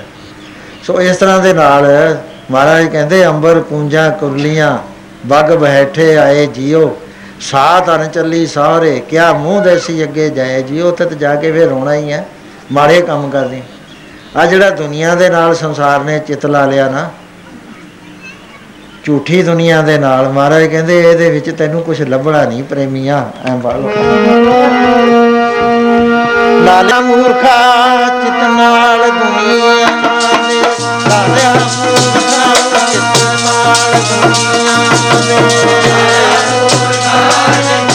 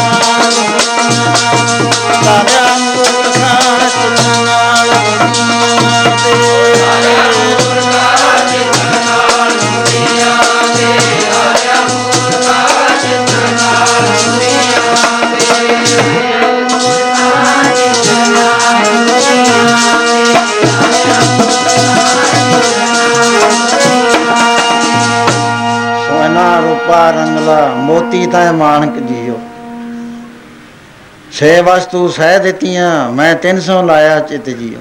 ਮੰਦਰ ਮਿੱਟੀ ਸੰਦੜੇ, ਪੱਥਰ ਕੀਤੇ, ਰਾਜੋ ਕੋਠੀਆਂ ਕੀ ਨੇ। ਮਿੱਟੀ ਪਕਾ ਕੇ ਇੱਟਾਂ ਬਣਾ ਲੀਆਂ। ਉਹਨਾਂ ਨਾਲ ਸਿਮੈਂਟ ਜੋੜ ਕੇ ਵਧੀਆ ਬਣਾਤੀ। ਮੇਰੀ ਕੋਠੀ ਬਹੁਤ ਵਧੀਆ ਹੈ। ਮੇਰੀ ਕੋਠੀ ਬਹੁਤ ਹੈ ਪੱਥਰ ਕੱਢ ਲਏ। ਕਿਸੇ ਨੇ ਸੰਗਮਰ ਕੁਮਾਰ ਕੱਢ ਲਿਆ। ਕਿਸੇ ਨੇ ਚਿਪਸ ਕੱਢ ਲੀਆਂ ਇਹਦੇ ਨਾਲ ਮਹਾਰਾਜ ਕਹਿੰਦੇ, ਚਿੱਤ ਲਾ ਲਿਆ। ਹਾਂ ਐਨੀ ਟੋਲੀ ਭੁੱਲਿਆ ਤਿਸ ਕੰਤ ਨਾ ਬੈਠੀ ਪਾਸ ਜਿਓ। ਸਮਝਾ ਰਹੇ ਨੇ ਤੇ ਉਧਰਲੇ ਪਾਸੇ ਕੜਾ ਨਹੀਂ ਲੈ ਰਿਹਾ। ਜਾਦੂ ਕਰ ਕਰਕੇ ਹਾਰ ਗਿਆ ਉਸ ਵੇਲੇ ਨੂਰ ਸ਼ਾਹ ਨੂੰ ਪਤਾ ਲੱਗਿਆ, ਜਾ ਕੇ ਦੱਸਿਆ ਵੀ ਇੱਕ ਕੋਈ ਐਸਾ ਸੰਤ ਆਇਆ। ਹੈ। ਅਸੀਂ ਸਭ ਹਾਰ ਗਈਆਂ ਤੇ ਉਹਦੇ ਉੱਤੇ ਸਾਡਾ ਕੋਈ ਜਾਦੂ ਨਹੀਂ ਚੱਲ ਰਿਹਾ। ਉਹ ਕਹਿਣ ਲੱਗੀ, ਹੈ, ਐਸਾ ਵੀ ਕੋਈ ਮਨੁੱਖ ਹੈ ਦੁਨੀਆ 'ਚ ਜਿਹਦੇ ਤੇ ਸਾਡਾ ਜਾਦੂ ਨਾ ਚੱਲੇ। ਉਸ ਵੇਲੇ ਉਹਨੇ ਸਾਰੇ ਸੁਨੇਹਾ ਭੇਜਤਾ ਵੀ ਜਲਦੀ ਆਓ ਸਾਰੀਆਂ। ਇਤਿਹਾਸ 'ਚ ਲਿਖਿਆ ਹੈ ਕਿ ਕੋਈ ਦਰਖਤ ਦਰਖਤ ਦੇ ਉੱਤੇ ਬੈਠ ਗਈ। ਕੋਈ ਅੱਗ ਦੇ ਵਿੱਚ ਬੈਠੀ ਆਉਂਦੀ ਹੈ, ਕੋਈ ਹਵਾ ਚੂੜੀ ਆਉਂਦੀ ਹੈ, ਕੋਈ ਕਿਸੇ ਤਰੀਕੇ ਨਾਲ, ਕੋਈ ਡਰਾਉਣੀਆਂ ਚੀਜ਼ਾਂ ਹੇਠਾਂ ਰੱਖ ਕੇ ਆ ਰਹੀ। ਹੈ। ਕਹਿੰਦੇ ਆ, ਜਿਹੜੇ ਖੜੇ ਨੇ ਨਾ, ਕੜਾ ਉਤਾਰੋ, ਪਹਿਲਾਂ ਇਹਨਾਂ ਨੂੰ ਕਾਬੂ ਕਰੋ। ਉਸ ਵੇਲੇ ਸਾਰੀਆਂ ਹੀ ਹਾਰ ਗਈਆਂ। ਗੁਰੂ ਨਾਨਕ ਦੇ ਉੱਤੇ ਜਿਹੜੀ ਤਰਾਟੇ ਕਰਨ ਲੱਗਦੀ ਆ, ਦੜਾਮ ਕਰਕੇ ਥੱਲੇ ਗਿਰਦੀ। ਅਖੀਰ ਨੂਰ ਸ਼ਾਹ ਨੇ ਪੂਰੇ ਸਾਜੋ ਸਮਾਨ ਨਾਲ ਉੱਠੀ ਵੀ ਹੈ, ਇਹ ਤਾਂ ਮੈਨੂੰ ਹੀ ਕਰਨਾ ਪੈਣਾ। ਗੁਰੂ ਨਾਨਕ ਪਾਤਸ਼ਾਹ ਨੇ ਇਹ ਸ਼ਬਦ ਉਚਾਰੇ ਦੋਏ। ਉਹਨੇ ਕਿਹਾ, ਜਾਦੂ ਕਰ ਰਿਹਾ ਮੇਰੇ ਤੇ, ਮੈਂ ਨਹੀਂ ਸੁਣਦੀ ਕੰਨਾਂ ਦੇ ਨਾਲ। ਗੁਰੂ ਨਾਨਕ ਵੱਲ ਤਰਾਟੇ ਕਰਨ ਲੱਗ ਬੇਅੰਤ ਜਾਦੂ ਦੇ ਤਰੀਕੇ ਕਰੇ। ਲੇਕਿਨ ਅਖੀਰ ਹੋਇਆ ਕਿ ਫੁੱਟ ਗਈ, ਜਿਵੇਂ ਬੰਦਾ ਬਹਾਦਰ, ਜਦੋਂ ਗੁਰੂ ਮਹਾਰਾਜ, ਗੁਰੂ ਦਸਵੇਂ ਪਾਤਸ਼ਾਹ ਗਏ ਨੇ ਉੱਥੇ, ਤੇ ਪਲੰਗ ਤੇ ਬੈਠ ਗਏ। ਉਸ ਵੇਲੇ ਉਹਦੇ ਚੇਲਿਆਂ ਨੇ ਜਾ ਕੇ ਦੱਸਿਆ ਵੀ ਕੋਈ ਐਸਾ ਆਇਆ ਹੈ। ਪਲੰਗ ਦੇ ਉੱਤੇ ਬੈਠ ਗਿਆ, ਜਿਸ ਦੇ ਉੱਤੇ ਕੋਈ ਬੈਠ ਨਹੀਂ ਸਕਦਾ। ਕਹਿਣ ਲੱਗਿਆ, ਹੈ, ਤੁਸੀਂ ਹਟਾਇਆ ਨਹੀਂ? ਕਹਿੰਦੇ, ਉਹ ਤਾਂ ਸ਼ਸਤਰਧਾਰੀ ਹੈ। ਉਹ ਤਾਂ ਬਹੁਤ ਸ- ਸ਼ਕਤੀਆਂ ਵਾਲੇ ਨੇ, ਸਾਡਾ ਨਹੀਂ ਜ਼ੋਰ ਚੱਲਦਾ। ਸੀ ਤਾਂ ਦੇਖ ਕੇ ਹੀ ਸ- ਕੰਬਣੇ ਸ਼ੁਰੂ ਹੋ ਗਏ ਉਹਨਾਂ ਨੂੰ। ਪਤਾ ਨਹੀਂ ਕਿੰਨਾ ਕੁ ਜਲਾਲ ਹੈ ਉਹਨਾਂ 'ਚ। ਉਹਨਾਂ ਦੇ ਸਿੰਘਾਂ 'ਚ ਬੇਅੰਤ ਜਲਾਲ ਹੈ ਉਸ ਵੇਲੇ ਬੰਦੇ ਬਹਾਦਰ ਨੇ, ਉੱਥੇ ਹੀ ਖੜੇ ਨੇ। ਤਰਾਟੇ ਕਰਨਾ ਸ਼ੁਰੂ ਕਰਤਾ। ਵੀਰ ਭੇਜੇ ਉਸ ਵੇਲੇ ਵਿਚਾਰੇ ਪੰਜੇ। ਵੀ ਜਾਓ ਜਾ ਕੇ ਮੰਜਾ ਉਲਟਾ ਦਿਓ। ਜਦੋਂ ਮੰਜਾ ਚੱਕਣ ਲੱਗੇ ਮਹਾਰਾਜ ਜੀ ਦਾ ਥੋੜਾ ਜਿਹਾ ਹਿੱਲਿਆ, ਮਹਾਰਾਜ ਜੀ ਆਪ ਤਾਂ ਦੂਜੇ ਤੇ ਬੈਠ ਗਏ ਤੇ ਉਹਦੇ ਉੱਤੇ ਆਪਣਾ ਤੀਰ ਰੱਖ ਦਿੱਤਾ। ਨਾਲ ਕਢਾਤਾ ਮੰਜੇ ਦੇ ਉੱਤੇ ਨਹੀਂ ਰੱਖਿਆ, ਬਰਾਬਰ ਖੜਾ ਕਰਤਾ ਉਸ ਵੇਲੇ ਫੇਰ ਗਏ। ਜਾ ਕੇ ਕਹਿਣ ਲੱਗੇ, ਗੁਰੂ ਜੀ ਉਹ ਆਪ ਨਹੀਂ ਬੈਠਾ, ਹੁਣ ਉਹਨੇ ਤੀਰ ਰੱਖਿਆ ਹੋਇਆ, ਨਾਲ ਖੜਾ ਕੀਤਾ ਹੋਇਆ। ਕਹਿੰਦੇ, ਮੰਜਾ ਤਾਂ ਭੋਰਾ ਜਿੰਨਾ ਵੀ ਨਹੀਂ ਹਿੱਲਿਆ, ਜਮਾਂ ਹੀ ਨਹੀਂ ਹਿੱਲਿਆ। ਕਹਿੰਦਾ, ਫਿਰ ਮੈਂ ਧਰਤੀ 'ਚ ਗਰਕ ਕਰ ਦਿੰਦਾ। ਵੀਰਾਂ ਨੂੰ ਕਹਿੰਦਾ, ਤਾਂ, ਦਬ ਦੋ ਧਰਤੀ 'ਚ। ਹੁਣ ਧਰਤੀ 'ਚ ਨਹੀਂ ਜਾ ਰਹੇ, ਬਰਾਬਰ ਤੀਰ ਖੜਾ ਹੈ। ਉਸ ਵੇਲੇ ਗੁਰੂ ਸਾਹਿਬ ਤੇ ਤਰਾਟੇ ਕਰ ਰਿਹਾ ਅਖੀਰ ਇੰਨਾ ਹੁੱਟ ਗਿਆ, ਦੁੜਾਮ ਕਰਕੇ ਧਰਤੀ ਤੇ ਗਿਰ ਗਿਆ। ਬੇਹੋਸ਼ ਹੋ ਗਿਆ, ਚੱਕ ਕੇ ਲਿਆਂਦਾ। ਤੇ ਮਹਾਰਾਜ ਜੀ ਦੇ ਸਾਹਮਣੇ ਆ ਕੇ ਹੈਰਾਨ ਹੋ ਗਿਆ, ਚਰਨਾਂ ਦੇ ਟੈ ਪਿਆ, ਕਿਉਂਕਿ ਤਰਾਟ ਕੇ ਚੱਲ ਨਾ ਸਕਿਆ। ਇੱਕ ਪਾਸੇ ਨਾਮ ਹੈ, ਇੱਕ ਪਾਸੇ ਜਾਦੂ ਹੈ ਸਾਧ ਸੰਗਤ। ਦੋਹਾਂ ਦਾ ਮੁਕਾਬਲਾ ਹੈ। ਗੁਰੂ ਨਾਨਕ ਪਾਤਸ਼ਾਹ ਦੇ ਤਰਾਟੇ ਕਰਦੀ ਦੜਾਮ ਕਰਕੇ ਥੱਲੇ ਗਿਰ ਗਈ। ਉਸ ਵੇਲੇ ਮਹਾਰਾਜ ਜੀ ਨੇ ਜਦੋਂ ਹੋਸ਼ ਆਈ, ਆ ਕੇ ਚਰਨ ਫੜ ਲਏ ਉਸ ਨੇ ਕਹਿਣ ਲੱਗੀ, ਪਾਤਸ਼ਾਹ, ਤੁਸੀਂ ਕੋਈ ਬਹੁਤ ਵੱਡੇ ਆ ਗਏ ਹੋ। ਅੱਜ ਤੱਕ ਤਾਂ ਕੋਈ ਪੀਰ ਫਕੀਰ ਸਾਡੇ ਕੋਲੋਂ ਨਹੀਂ ਬਚ ਕੇ ਗਿਆ। ਬਹੁਤ ਸਾਰੇ ਵੱਡੇ ਨਾਮੀ ਨਾਮੀ ਫਕੀਰ ਅਸੀਂ ਕੋਈ ਪਸ਼ੂ ਬਣਾਇਆ ਹੋਇਆ, ਕੋਈ ਪੰਛੀ ਬਣਾਇਆ ਹੋਇਆ, ਕੋਈ ਬਾਂਦਰ ਬਣਾ ਕੇ ਰੱਖਿਆ ਹੋਇਆ, ਇੱਥੇ ਬੈਠੇ ਨੇ ਸਾਰੇ। ਇੱਕ ਤੁਸੀਂ ਆਏ ਹੋ ਜਿਹਦੇ ਸਾਡੇ ਸਾਹਮਣੇ ਕੋਈ ਸਾਡਾ ਜ਼ੋਰ ਨਹੀਂ ਚੱਲਦਾ, ਹੁਣ ਕਿਰਪਾ ਕਰੋ ਆਪ। ਆਪ ਅਸੀਂ ਬਹੁਤ ਪਛਤਾਉਣੀ ਆ ਕਿ ਤੁਹਾਡੇ ਬੰਦੇ ਨੂੰ ਇਹਨੇ ਭੇਡੂ ਬਣਾ ਲਿਆ ਤੇ ਹੁਣ ਇਹ ਘੜਾ ਨਹੀਂ ਲੈਂਦਾ ਕਿਸੇ ਤਰੀਕੇ ਨਾਲ ਆਪ ਘੜਾ ਲਾਓ। ਉਸ ਵੇਲੇ ਮਹਾਰਾਜ ਜੀ ਕਹਿਣ ਲੱਗੇ, ਕਹਿੰਦੇ, ਬੀਬੀਓ, ਕਿੰਨੀਆਂ ਗਲਤ ਪਈਆਂ ਹੋਈਆਂ ਤੁਸੀਂ। ਕਿੱਡੇ ਕਿੱਡੇ ਜਾਦੂ ਟੂਣੇ ਸਿੱਖੇ ਨੇ, ਆਪਣਾ ਜਨਮ ਤੁਸੀਂ ਬਰਬਾਦ ਕਰ ਦਿੱਤਾ। ਤੇ ਤੁਸੀਂ ਪਰਮੇਸ਼ਰ ਦੇ ਲੜ ਨਹੀਂ ਲੱਗੀਆਂ। ਪਰਮੇਸ਼ਰ ਦੇ ਨਾਮ ਦੀ ਮਹਿਮਾ ਦਾ ਤੁਹਾਨੂੰ ਪਤਾ ਨਹੀਂ ਲੱਗਿਆ। ਨਾਮ ਦਾ ਕੋਈ ਮੁੱਲ ਨਹੀਂ ਸੰਸਾਰ 'ਚ ਪਾ ਸਕਿਆ। ਤੇ ਉਸ ਨਾਮ ਨੂੰ ਵਿਸਾਰ ਕੇ ਤੁਸੀਂ ਝੂਠੇ ਜਾਦੂਆਂ 'ਚ ਪਏ ਹੋਏ ਹੋ। ਉਹਦੀ ਕਦਰੇ ਕੀਮਤ ਜਾਣੋ, ਕਦਰੋ ਕੀਮਤ ਪਾਓ ਉਹਦੀ, ਕਿ ਉਹ ਜਿਹੜੇ ਦਾ ਕੋਈ ਮੁੱਲ ਨਹੀਂ ਹੈ ਇਸ ਤਰ੍ਹਾਂ ਫਰਮਾਨ ਕਰਦੇ। ਨੇ ਨਾਮੇ ਮੁੱਲਾ ਜੀ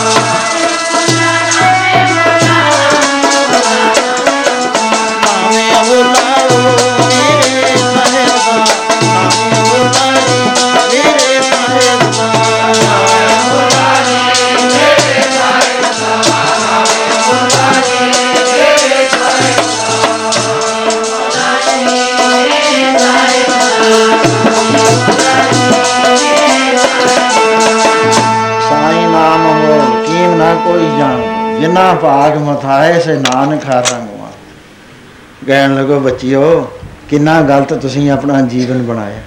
ਮੰਤਰ, ਤੰਤਰ, ਜੰਤਰ ਚ ਪੈ ਕੇ ਨਰਕਾਂ ਦੀ ਭਾਗੀ ਬਣੀ।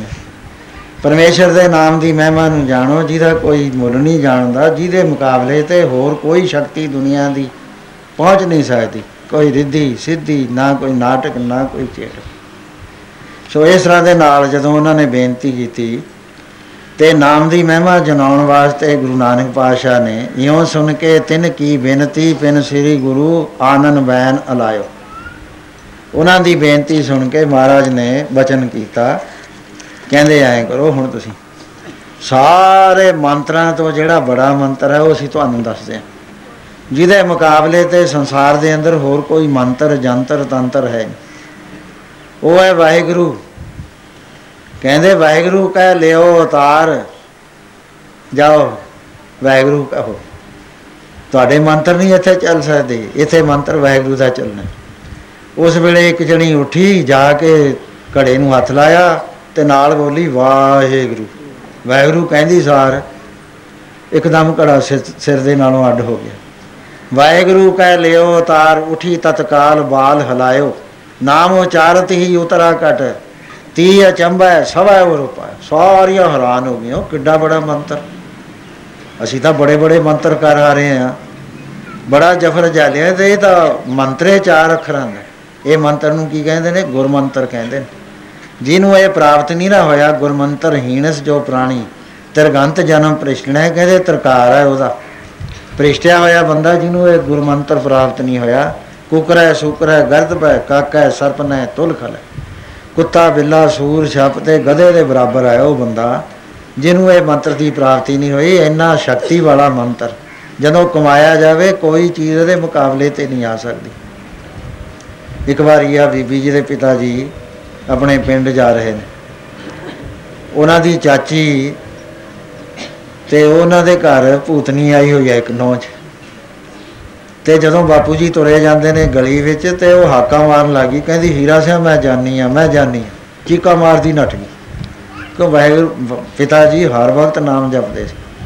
ਕਦੇ ਕੋਈ ਸਵਾਸ ਨਹੀਂ ਸੀ ਉਹਨਾਂ ਦਾ ਜਿਹੜਾ ਨਾਮ ਤੋਂ ਬਗੈਰ ਜਾਵੇ।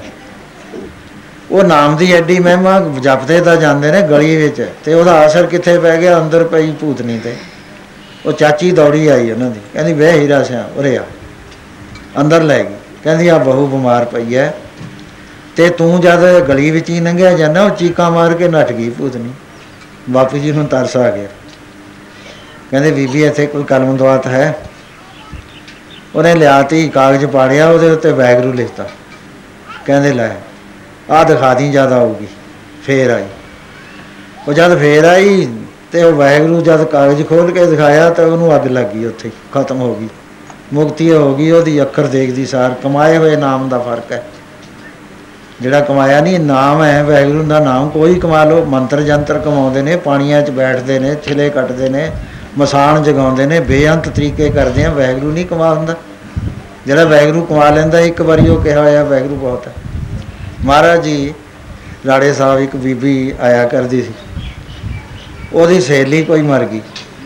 ਉਹ ਪਾਠ ਕਰਿਆ ਕਰਦੀ ਸੀ, ਵਿੱਚ ਤਾਂ ਆਵੇ ਨਾ, ਸਾਹਮਣੇ ਦਿਖੀ ਜਾਇਆ ਕਰੇ। ਇੱਕ ਦਿਨ ਉਹਨੇ ਬੇਨਤੀ ਕਰੀ ਕਿ ਮਹਾਰਾਜ ਐ ਤਰ੍ਹਾਂ ਮੇਰੀ ਇੱਕ ਸਹੇਲੀ ਚੜਾਈ ਕਰ ਗਈ, ਮੈਨੂੰ ਮੇਰੇ ਨਾਲ ਆਉਂਦੀ ਹੈ ਲੇਕਿਨ ਜਿੱਥੇ ਆਪ ਦੀ ਹੱਦ ਸ਼ੁਰੂ ਹੁੰਦੀ ਹੈ ਉਹ ਤੋਂ ਬਾਹਰ ਠਹਿਰ ਜਾਂਦੀ ਹੈ ਇਹ ਸਿੰਘ ਸੀਗੇ ਸਾਡੇ ਨਾਲ ਦੇ, ਉਹ ਡੰਡੇ ਲੈ ਕੇ ਚਲੇ ਗਏ, ਕਹਿੰਦੇ ਬੀਬੀ ਸਾਨੂੰ ਦੱਸ। ਉਹ ਕਹਿੰਦੀ ਆ ਖੜੀ ਆ, ਉਹ ਡੰਡੇ ਮਾਰੀ ਜਾਣ, ਕਹਿੰਦੀ ਡੰਡੇ ਇਹਦੇ ਲੱਗਦੇ ਨਹੀਂ ਹੈਗੇ। ਕੋਈ ਨਹੀਂ ਡੰਡਾ ਲੱਗਦਾ। ਦੂਜੇ ਦਿਨ ਮਹਾਰਾਜ ਜੀ ਕੋ ਫਿਰ ਬੇਨਤੀ ਕਰੀ। ਸਿੰਘਾਂ ਨੇ ਵੀ ਕਿਹਾ, ਕਹਿੰਦੇ ਮਹਾਰਾਜ ਇਸ ਤਰ੍ਹਾਂ ਹੈ ਗੱਲ। ਮਹਾਰਾਜ ਜੀ ਨੇ ਚਾਰ ਅੱਖਰ ਲਿਖਤੇ, ਕਹਿੰਦੇ ਲੈ ਬੀਬੀ ਆ ਦਿਖਾ ਦੀ। ਜਦ ਦੂਸਰੇ ਦਿਨ ਆਈ, ਨਾਲ ਤੁਰੀ। ਤੇ ਉਹਨੇ ਉਹ ਚਾਰੇ ਅੱਖਰ ਦਿਖਾਤੇ। ਮਹਾਰਾਜ ਜੀ ਨੂੰ ਆ ਕੇ ਦੱਸਿਆ ਕਿ ਮਹਾਰਾਜ, ਉਹਦਾ ਤਾਂ ਭਬੂਕਾ ਜਿਹਾ ਬਣ ਕੇ ਖਤਮ ਹੋ ਗਿਆ। ਮਹਾਰਾਜ ਕਹਿੰਦੇ, ਭਾਈ, ਉਹਦੀ ਦੇਹੀ ਪਲਟ ਗਈ ਤੇ ਹੁਣ ਇਸ ਪ੍ਰੇਤ ਪਿੰਜਰ ਚੋਂ ਨਿਕਲ ਗਈ। ਸੋ ਇਹ ਕਮਾਏ ਹੋਏ ਨਾਮ ਦੀ ਬਾਤ ਹੈ। ਸੋ ਮਹਾਰਾਜ ਨੇ ਉਸ ਨੂੰ ਕਹਿਤਾ। ਮਹਾਰਾਜ ਦੇ ਮੁਖਾਰਬਿੰਦ ਤੋਂ ਕਿ ਸੁਣਿਆ ਹੋਇਆ ਵੈਗੁਰੂ ਮੰਤਰ, ਕਿੰਨਾ ਸ਼ਕਤੀਸ਼ਾਲ ਹੋ ਗਿਆ ਕਿ ਇੱਕੋ ਵਾਰੀ ਕਿਹਾ ਵੈਗੁਰੂ ਕਹਿ ਲਿਓ ਅਵਤਾਰ ਉਠੀ ਤਤਕਾਲ ਬਾਲ ਹਿਲਾਇਓ, ਨਾਮ ਉਚਾਰਤ ਹੀ ਉਤਰਾ ਕਟ ਤੀ ਚੰਬੈ ਸਵੈ ਉਰ ਪਾਇਓ। ਸਾਰੀਆਂ ਹੈਰਾਨ ਹੋ ਗਈਆਂ ਵੀ ਕਿੱਡਾ ਬੜਾ ਮੰਤਰ ਹੈ। ਆਨ ਪਾਉਨ ਪੂਰ ਤਰੀ ਮੁਕਤਾ ਸਭ ਹਰਤੇ ਚੀਰ ਮੰਗਾਇਓ। ਉਸ ਵੇਲੇ ਕਹਿਣ ਲੱਗੀਆਂ, ਵੀ ਇਹ ਤਾਂ ਰੱਬ ਦਾ ਹੀ ਰੂਪ ਆ ਗਿਆ, ਜਿਹੜਾ ਰੱਬ ਸੁਣਦੇ ਸੀ ਉਹੀ ਆ ਗਿਆ।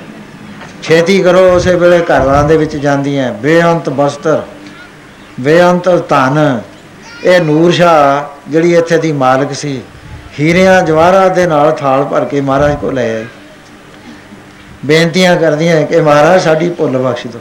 ਉਸ ਵੇਲੇ ਮਹਾਰਾਜ ਜੀ ਨੇ ਇਹ ਸ਼ਬਦ ਦਾ ਉਚਾਰਨ ਕੀਤਾ। ਗੱਲੀ ਅਸੀਂ ਚੰਗੀਆਂ ਗੱਲੀ ਅਸੀਂ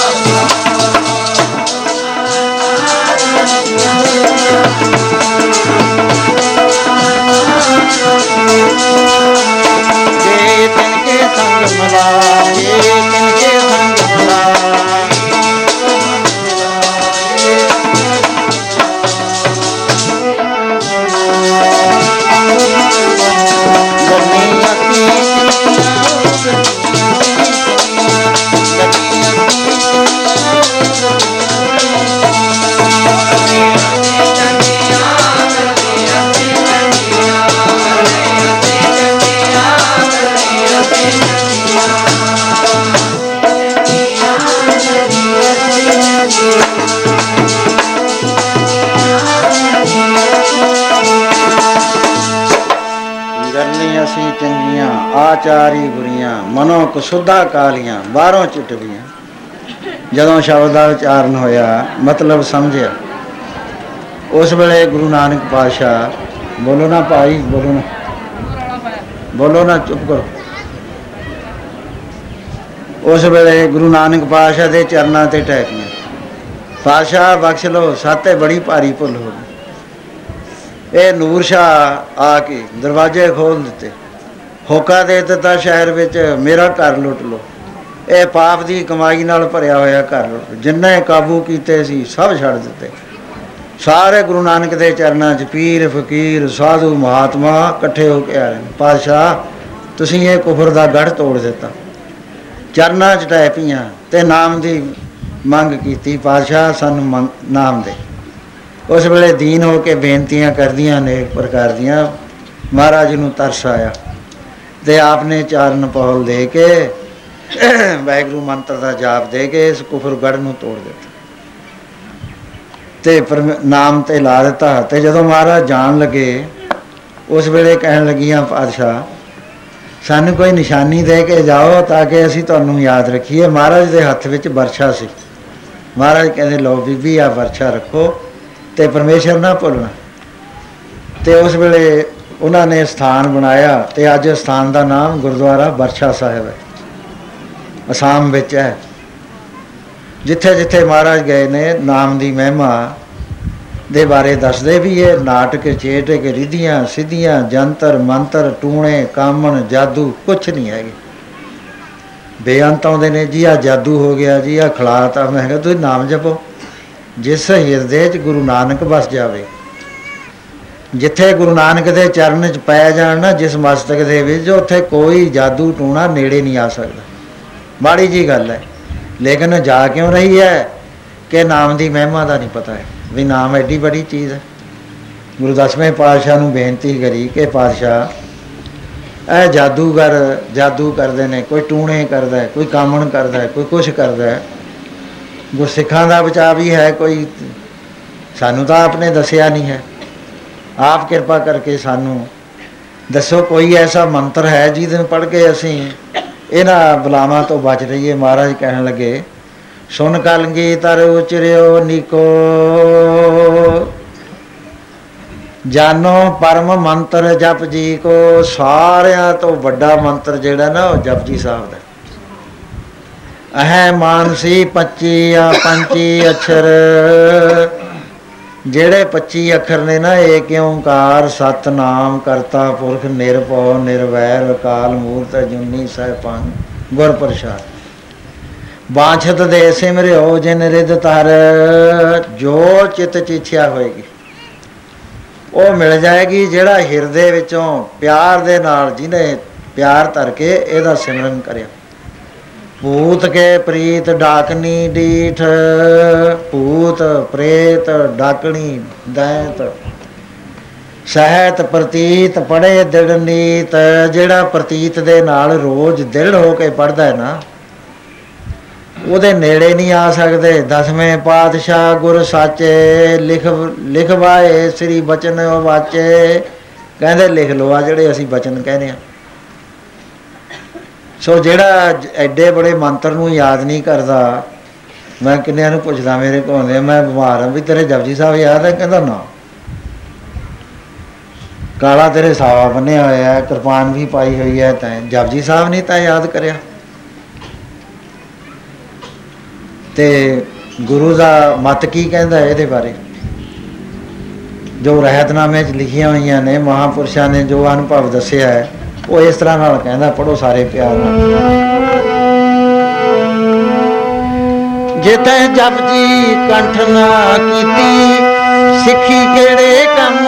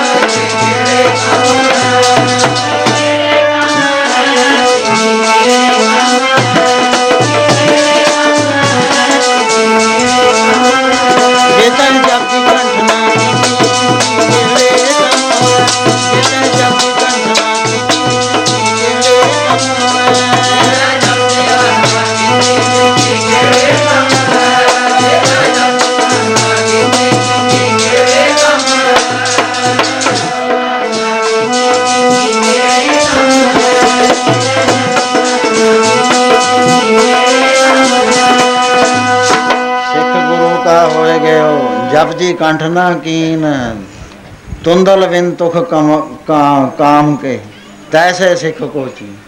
ਕਹਿੰਦੇ ਜਿਵੇਂ ਤੁੰਦਲ ਹੁੰਦਾ ਨਾ, ਛਿਲਕਾ ਹੁੰਦਾ ਹੈ, ਚੌਲ ਵਿੱਚ ਨਾ ਹੋਵੇ, ਕਹਿੰਦੇ ਇਹੋ ਜਿਹਾ ਸਿੱਖ ਹੁੰਦਾ ਜਿਹਦੇ ਜਪਜੀ ਕੰਠ ਨਾ ਹੋਵੇ, ਸਿੱਖ ਬਣ ਕੇ। ਅਰਥ ਵਿਚਾਰ ਕਰੇ ਔਰ ਮਾਹੀ, ਮੁਕਤ ਹੋਏ ਸੋ ਸੰਸੇ ਨਾ। ਜਿਹੜਾ ਜਪਜੀ ਸਾਹਿਬ ਦੇ ਅਰਥ ਵਿਚਾਰ ਕੇ ਜਪਜੀ ਸਾਹਿਬ ਪੜ੍ਹਦਾ ਹੈ। ਕਹਿੰਦੇ ਉਹਦੇ ਮੁਕਤ ਹੋਣ ਦੇ ਵਿੱਚ ਕੋਈ ਸੰਸਾ ਨਹੀਂ ਰਹਿ ਜਾਂਦਾ। ਜਪਜੀ ਸੇਵਨ, ਪ੍ਰੀਤ ਸੋ ਜਾਹੀ।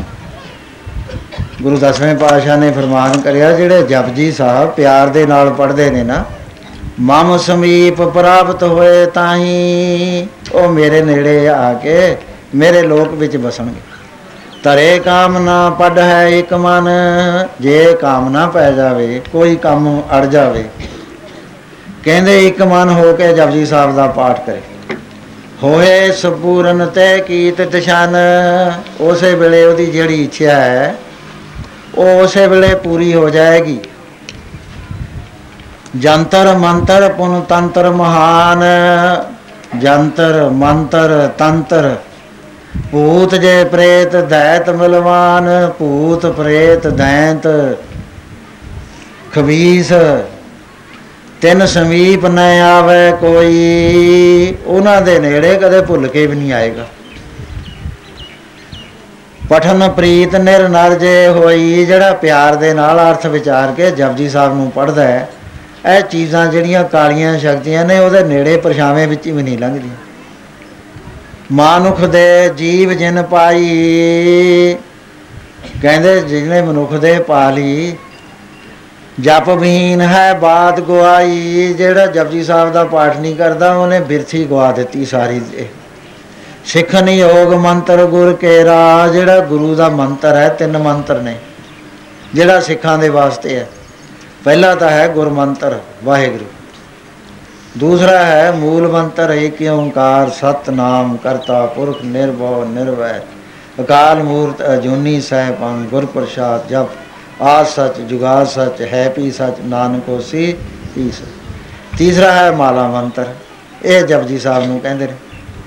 ਇਹ ਸਿੱਖਾਂ ਦੇ ਵਾਸਤੇ ਨੇ। ਸਿੱਖਨ ਯੋਗ ਮੰਤਰ ਗੁਰ ਕੇਰਾ। ਇਹ ਤੋਤ ਨਿਤ ਸੁਖ ਦੇਤ ਕਨੇਰਾ। ਇੱਥੇ ਵੀ ਤੇ ਦਰਗਾਹ ਵਿੱਚ ਵੀ ਰੋਜ਼ ਸੁਖ ਦਿੰਦਾ। ਹੋਏ ਸਿੱਖ, ਜਪ ਕੰਠ ਨਾ ਕੀਨੋ। ਸਿੱਖ ਹੋ ਗਿਆ। ਕਿਰਪਾਨ ਪਾ ਲਈ। ਕਾਲੇ ਦਸਤਾਰੇ ਬੰਨ ਲਈ ਕਹਿੰਦੇ ਫਿਰ ਜੇ ਜਪਜੀ ਯਾਦ ਨਹੀਂ ਨਾ ਕੀਤੀ। 9 ਤਰੀਕ ਵੇਖ ਪਰ ਧਰ ਲੀਨੋ। ਕਹਿੰਦੇ ਉਹ ਤਾਂ 9 ਤਰੀਕ ਹੈ, ਸਿੱਖ ਨਹੀਂ ਹੈ, ਪਖੰਡੀ ਸਿੱਖ ਹੈ। ਜੇ ਕਹੇ ਮੈਂ ਤਾਂ ਜੀ ਪੜਿਆ ਨਹੀਂ ਹੋਇਆ। ਪੁਰਾਣੇ ਜ਼ਮਾਨਿਆਂ 'ਚ ਪੜ੍ਹੇ ਨਹੀਂ ਸੀ ਹੁੰਦੇ ਸਾਡਾ ਬਾਬਾ ਪੜਿਆ ਨਹੀਂ ਸੀ, ਕੱਕਰ ਨਹੀਂ ਸੀ ਜਾਣਦਾ। ਜਪਜੀ ਸਾਹਿਬ ਬੜੇ ਪਿਆਰ ਨਾਲ ਪੜਦਾ ਸੀ। ਚਾਚਾ ਸਾਡਾ ਕਿਤੇ ਨਹੀਂ ਸੀ ਪੜਿਆ ਆਸ਼ਾ ਦੀ ਵਾਰ, ਜਪਜੀ ਸਾਹਿਬ ਆ ਬੀਬੀ ਦੀ ਮਾਤਾ, ਕੋਈ ਅੱਖਰ ਨਹੀਂ ਸੀ ਜਾਣਦੀ। 2 ਵਜੇ ਉੱਠਣਾ ਉਹਨੇ, ਇਸ਼ਨਾਨ ਕਰਕੇ ਪੂਰੇ 2 ਵਜੇ ਬਹਿ ਜਾਣਾ ਉਹਨੇ ਬੋਰੀ ਵਿਛਾ ਕੇ, ਜਪਜੀ ਸਾਹਿਬ ਪੜਨਾ ਸਵਈਏ, ਜਾ, ਸ਼ਬਦ ਹਜ਼ਾਰੇ ਪੜਨੇ ਸਵਈਏ ਦੋਏ ਪੜਨੇ ਜਾਪ ਸਾਹਿਬ ਪੜਨਾ ਆਸ਼ਾ ਦੀ ਵਾਰ ਪੜਨੀ ਤੇ ਗੁਰੂ ਨੌਵੇਂ ਪਾਤਸ਼ਾਹ ਦੇ ਸ਼ਲੋਕ ਗਾ ਗਾ ਕੇ ਰੋਜ਼ ਪੜਨੇ ਪਤਾ ਹੀ ਨਹੀਂ ਕਿੰਨੀ ਕੁ ਬਾਣੀ ਪੜਦੀ ਸੀ, ਸੁਣ ਸੁਣ ਕੇ ਸਿੱਖੀ ਸਾਰੀ। ਜੇ ਮਨ ਵਿੱਚ ਲਗਨ ਹੋਵੇ, ਬਾਣੀ ਯਾਦ ਕਰ ਲੈਂਦਾ ਹੈ। ਜਿਹੜਾ ਕਹਿੰਦਾ ਜੀ, ਮੈਂ ਤਾਂ ਪੜਿਆ ਨਹੀਂ, ਮੇਰੇ ਕੋਲ ਕਿੰਨੇ ਆਉਂਦੇ? ਬਾਬਾ ਜੀ ਆ ਬਿਮਾਰੀ ਹੈ ਮੈਂ ਪੁੱਛਦਾ, ਤੈਨੂੰ ਜਪਜੀ ਸਾਹਿਬ ਯਾਦ ਹੈ ਕਹਿੰਦੇ, ਨਹੀਂ। ਫਿਰ ਮੈਂ ਕਿਹਾ, ਮੈਂ ਕੀ ਕਰਾਂ? ਜੇ ਤੈਨੂੰ ਜਪਜੀ ਨਹੀਂ ਯਾਦ ਕੀਤੀ ਤੇ ਜਪਜੀ ਸਾਹਿਬ ਦੇ, ਮੈਂ ਤੈਨੂੰ ਦੱਸਣਾ ਵੀ ਜਪਜੀ ਸਾਹਿਬ ਪੜ ਤੇਰੇ ਯਾਦ ਨਹੀਂ ਹੈ। ਪੜ੍ਹੇ ਲਿਖੇ ਕਹਿੰਦੇ ਨੇ, ਜੀ, ਮੈਂ ਗੁਟਕੇ ਤੋਂ ਪੜ ਲੂੰ, ਮੈਂ ਗੁਟਕੇ ਤੋਂ ਵੀ ਯਾਦ ਕਰਕੇ ਆ ਮੇਰੇ ਕੋਲ। ਕਈ ਤਾਂ ਆਉਂਦਾ ਹੀ ਨਹੀਂ, ਫਿਰ ਕਿਵੇਂ ਯਾਦ ਨਹੀਂ ਕਰਦੇ? ਅਸੀਂ ਸਮਝਦੇ ਆ ਬਾਬਾ ਜੀ ਛੂ ਮੰਤਰ ਕਰਕੇ ਰਾਜੀ ਕਰਦੇ। ਇਹ ਤਾਂ ਗੱਲ ਨਹੀਂ ਭਾਈ। ਇਹ ਤਾਂ ਗੁਰੂ ਮਹਾਰਾਜ ਨੇ ਸਾਰੀਆਂ ਗੱਲਾਂ ਦੱਸੀਆਂ ਹੋਈਆਂ ਨੇ। ਹੋਏ ਸਿੱਖ ਜਪ ਕੰਠ ਨਾ ਕੀਨੋ ਨਾਉ ਤਰੀਖ ਬੇਕ ਧਰ ਲੀਨੋ। ਇਸ ਤੇ ਔਰ ਕੋ ਵਿਦ ਉੱਚੀ ਉੱਚੀ ਜਪ ਸੇਵਨ ਇੱਕ ਮਨ ਹੋਏ ਸੂਚੀ, ਕਾਮ ਤੈਨ ਚਿੰਤਾ ਮਨ ਸੁਰ ਤਰ, ਤਿੰਨ ਚੀਜ਼ਾਂ ਮਹਾਰਾਜ ਨੇ ਦੱਸੀਆਂ। ਵੀ ਜਿਹੜਾ ਜਪਜੀ ਸਾਹਿਬ ਦਾ ਪਾਠ ਨਿਤ ਪਿਆਰ ਦੇ ਨਾਲ ਚਿੱਤ ਇਕਾਗਰ ਕਰਕੇ ਕਰੇਗਾ ਉਹਦੇ ਘਰ ਵਿੱਚ ਕਾਮ ਤੈਨ ਗਊ ਆ ਜਾਏਗੀ, ਪਦਾਰਥਾਂ ਦੀ ਥੋੜ ਨਹੀਂ ਰਹਿਣੀ। ਚਿੰਤਾ ਮਨ ਬੱਟੀ ਆ ਜਾਏਗੀ, ਜੋ ਇੱਛਾ ਕਰੇਗਾ ਪੂਰੀ ਹੋ ਜਾਏਗੀ। ਸੁਰ ਤਰ ਕਲਪ ਬਿਰਸ਼ ਆ ਜਾਏਗਾ। ਕਰ ਨਾ ਸਕੈ ਆਦ ਤਿਲ ਸੰਸਰ, ਕਹਿ ਨਾ ਸਕੈ ਆਦ ਤਿਲ ਸੰਸਰ ਕਹਿੰਦੇ ਜਿਹੜਾ ਇਹ ਤਿੰਨੇ ਚੀਜ਼ਾਂ ਨੇ, ਕਾਮ ਤੇਨ ਗਊ ਤੇ ਚਿੰਤਾ ਮਨ ਬੱਟੀ ਤੇ ਕਲਪ ਬਿਰਸ਼ ਜਪਜੀ ਸਾਹਿਬ ਦੇ ਮੁਕਾਬਲੇ ਤੇ ਇਹ ਆਏ ਨੇ, ਜਿਵੇਂ ਇੱਕ ਤਿਲ ਹੋਵੇ ਮਨ ਦੇ ਮੁਕਾਬਲੇ ਤੇ। ਸੋ ਇਸ ਤਰ੍ਹਾਂ ਦੇ ਨਾਲ ਮਹਾਰਾਜ ਜੀ ਨੇ ਫਰਮਾਨ ਕਰਿਆ ਕਿ ਪ੍ਰੇਮੀਓ, ਬਾਣੀ ਤੋਂ ਵੱਡੀ ਕੋਈ ਚੀਜ਼ ਨਹੀਂ ਹੈ। ਕੋਈ ਜੰਤਰ, ਮੰਤਰ, ਤੰਤਰ, ਕੋਈ ਵੀ ਸਿੱਖ ਦੇ ਨੇੜੇ ਨਹੀਂ ਆ ਸਕਦਾ, ਕੋਈ ਦੁੱਖ ਨਹੀਂ ਆ ਸਕਦਾ। ਵੱਡੀਆਂ ਵੱਡੇ ਅਸੀਂ ਤਾਂ ਕਰਕੇ ਦੇਖ ਲਏ ਸਰਬ ਰੋਗ ਕੋ ਔਖਦ ਨਾਮ। ਕਿੰਨੀਆਂ ਕਿੰਨੀਆਂ ਬਿਮਾਰੀਆਂ ਇੱਕ ਇੱਕ ਨੂੰ ਡਾਕਟਰਾਂ ਨੇ ਜਵਾਬ ਦੇਤਾ। ਮੈਂ ਕੁਝ ਨਹੀਂ ਕਹਿੰਦਾ, ਮੈਂ ਕਹਿੰਦਾ ਜਪਜੀ ਸਾਹਿਬ ਪੜੋ ਭਾਈ ਬੈਠ ਕੇ। ਸੇਵਾ ਕਰੋ, ਦੋ ਚੀਜ਼ਾਂ ਕਰੋ, ਸਿਮਰਨ ਕਰੋ, ਸੇਵਾ ਕਰੋ। ਇਹਨੇ ਦੇ ਨਾਲ ਤੁਹਾਡੇ ਸਾਰੇ ਕਾਰਜ ਸਿੱਧ ਹੋ ਜਾਣਗੇ, ਅੜੇ ਹੋਏ ਗੱਲਾਂ ਹੋ ਜਾਣਗੇ ਬਾਜੇ ਪੜਦੇ ਨਹੀਂ ਹੈ। ਉਹ ਤਾਂ ਬੜਾ ਭਾਰਾ ਗ- ਭਾਰੀ ਗਲਤੀ ਹੈ ਸਾਡੀ ਸਾਧ ਸੰਗਤ ਜੀ ਜਪਜੀ ਸਾਹਿਬ ਨਹੀਂ ਅਸੀਂ ਯਾਦ ਕਰ ਸਕਦੇ। ਕੋਈ ਪੜੇ ਹੋਏ ਤੇ ਇੱਕ ਤੋਂ ਕੋਈ ਪੁੱਛ ਲਓ। ਤੁਕਾਂ ਪੁੱਛ ਪੁੱਛ ਕੇ ਹੌਲੀ ਹੌਲੀ ਯਾਦ ਕਰ ਲਓ। ਤੇ ਦਰਗਾਹ ਦਾ ਨਹੀਂ ਫਿਕਰ ਹੈਗਾ। ਇੱਥੇ ਦੁਨੀਆ ਵਿੱਚ ਲੱਗੇ ਹਾਂ ਸਿੱਖੀ ਧਾਰਨ ਕਰੋ। ਇਹ ਅੰਮ੍ਰਿਤ ਛਕ ਲੈ ਬਾਣੀ ਯਾਦ ਨਹੀਂ।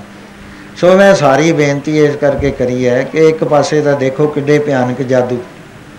ਮਰਦਾਨੇ ਵਰਗਾ ਵੀ ਮਹਾਪੁਰਸ਼ ਜਿਹੜਾ ਹੈ, ਉਹਦੇ ਕਾਬੂ ਆ ਗਿਆ। ਤੇ ਇੱਕ ਪਾਸੇ ਕਿੱਡਾ ਬੜਾ ਮੰਤਰ ਵਾਹਿਗੁਰੂ ਦਾ। ਇਹ ਜੇ ਮੰਤਰ ਕਮਾ ਲਿਆ ਜਾਵੇ ਨਾ, ਵਾਹਿਗੁਰੂ ਵਾਹਿਗੁਰੂ ਵਾਹਿਗੁਰੂ ਵਾਹਿਗੁਰੂ ਕਰਕੇ ਇੰਨਾ ਹੀ ਨਹੀਂ ਹੁੰਦਾ। ਚਲੋ ਜੇ ਜਪਜੀ ਸਾਹਿਬ ਨਹੀਂ, ਵਾਹਿਗੁਰੂ ਵਾਹਿਗੁਰੂ ਤਾਂ ਕਰੀ ਜਾਓ। ਜੇ ਉਹ ਨਹੀਂ ਹੁੰਦਾ ਤਾਂ ਮੂਲ ਮੰਤਰ ਕਰੀ ਜਾਓ।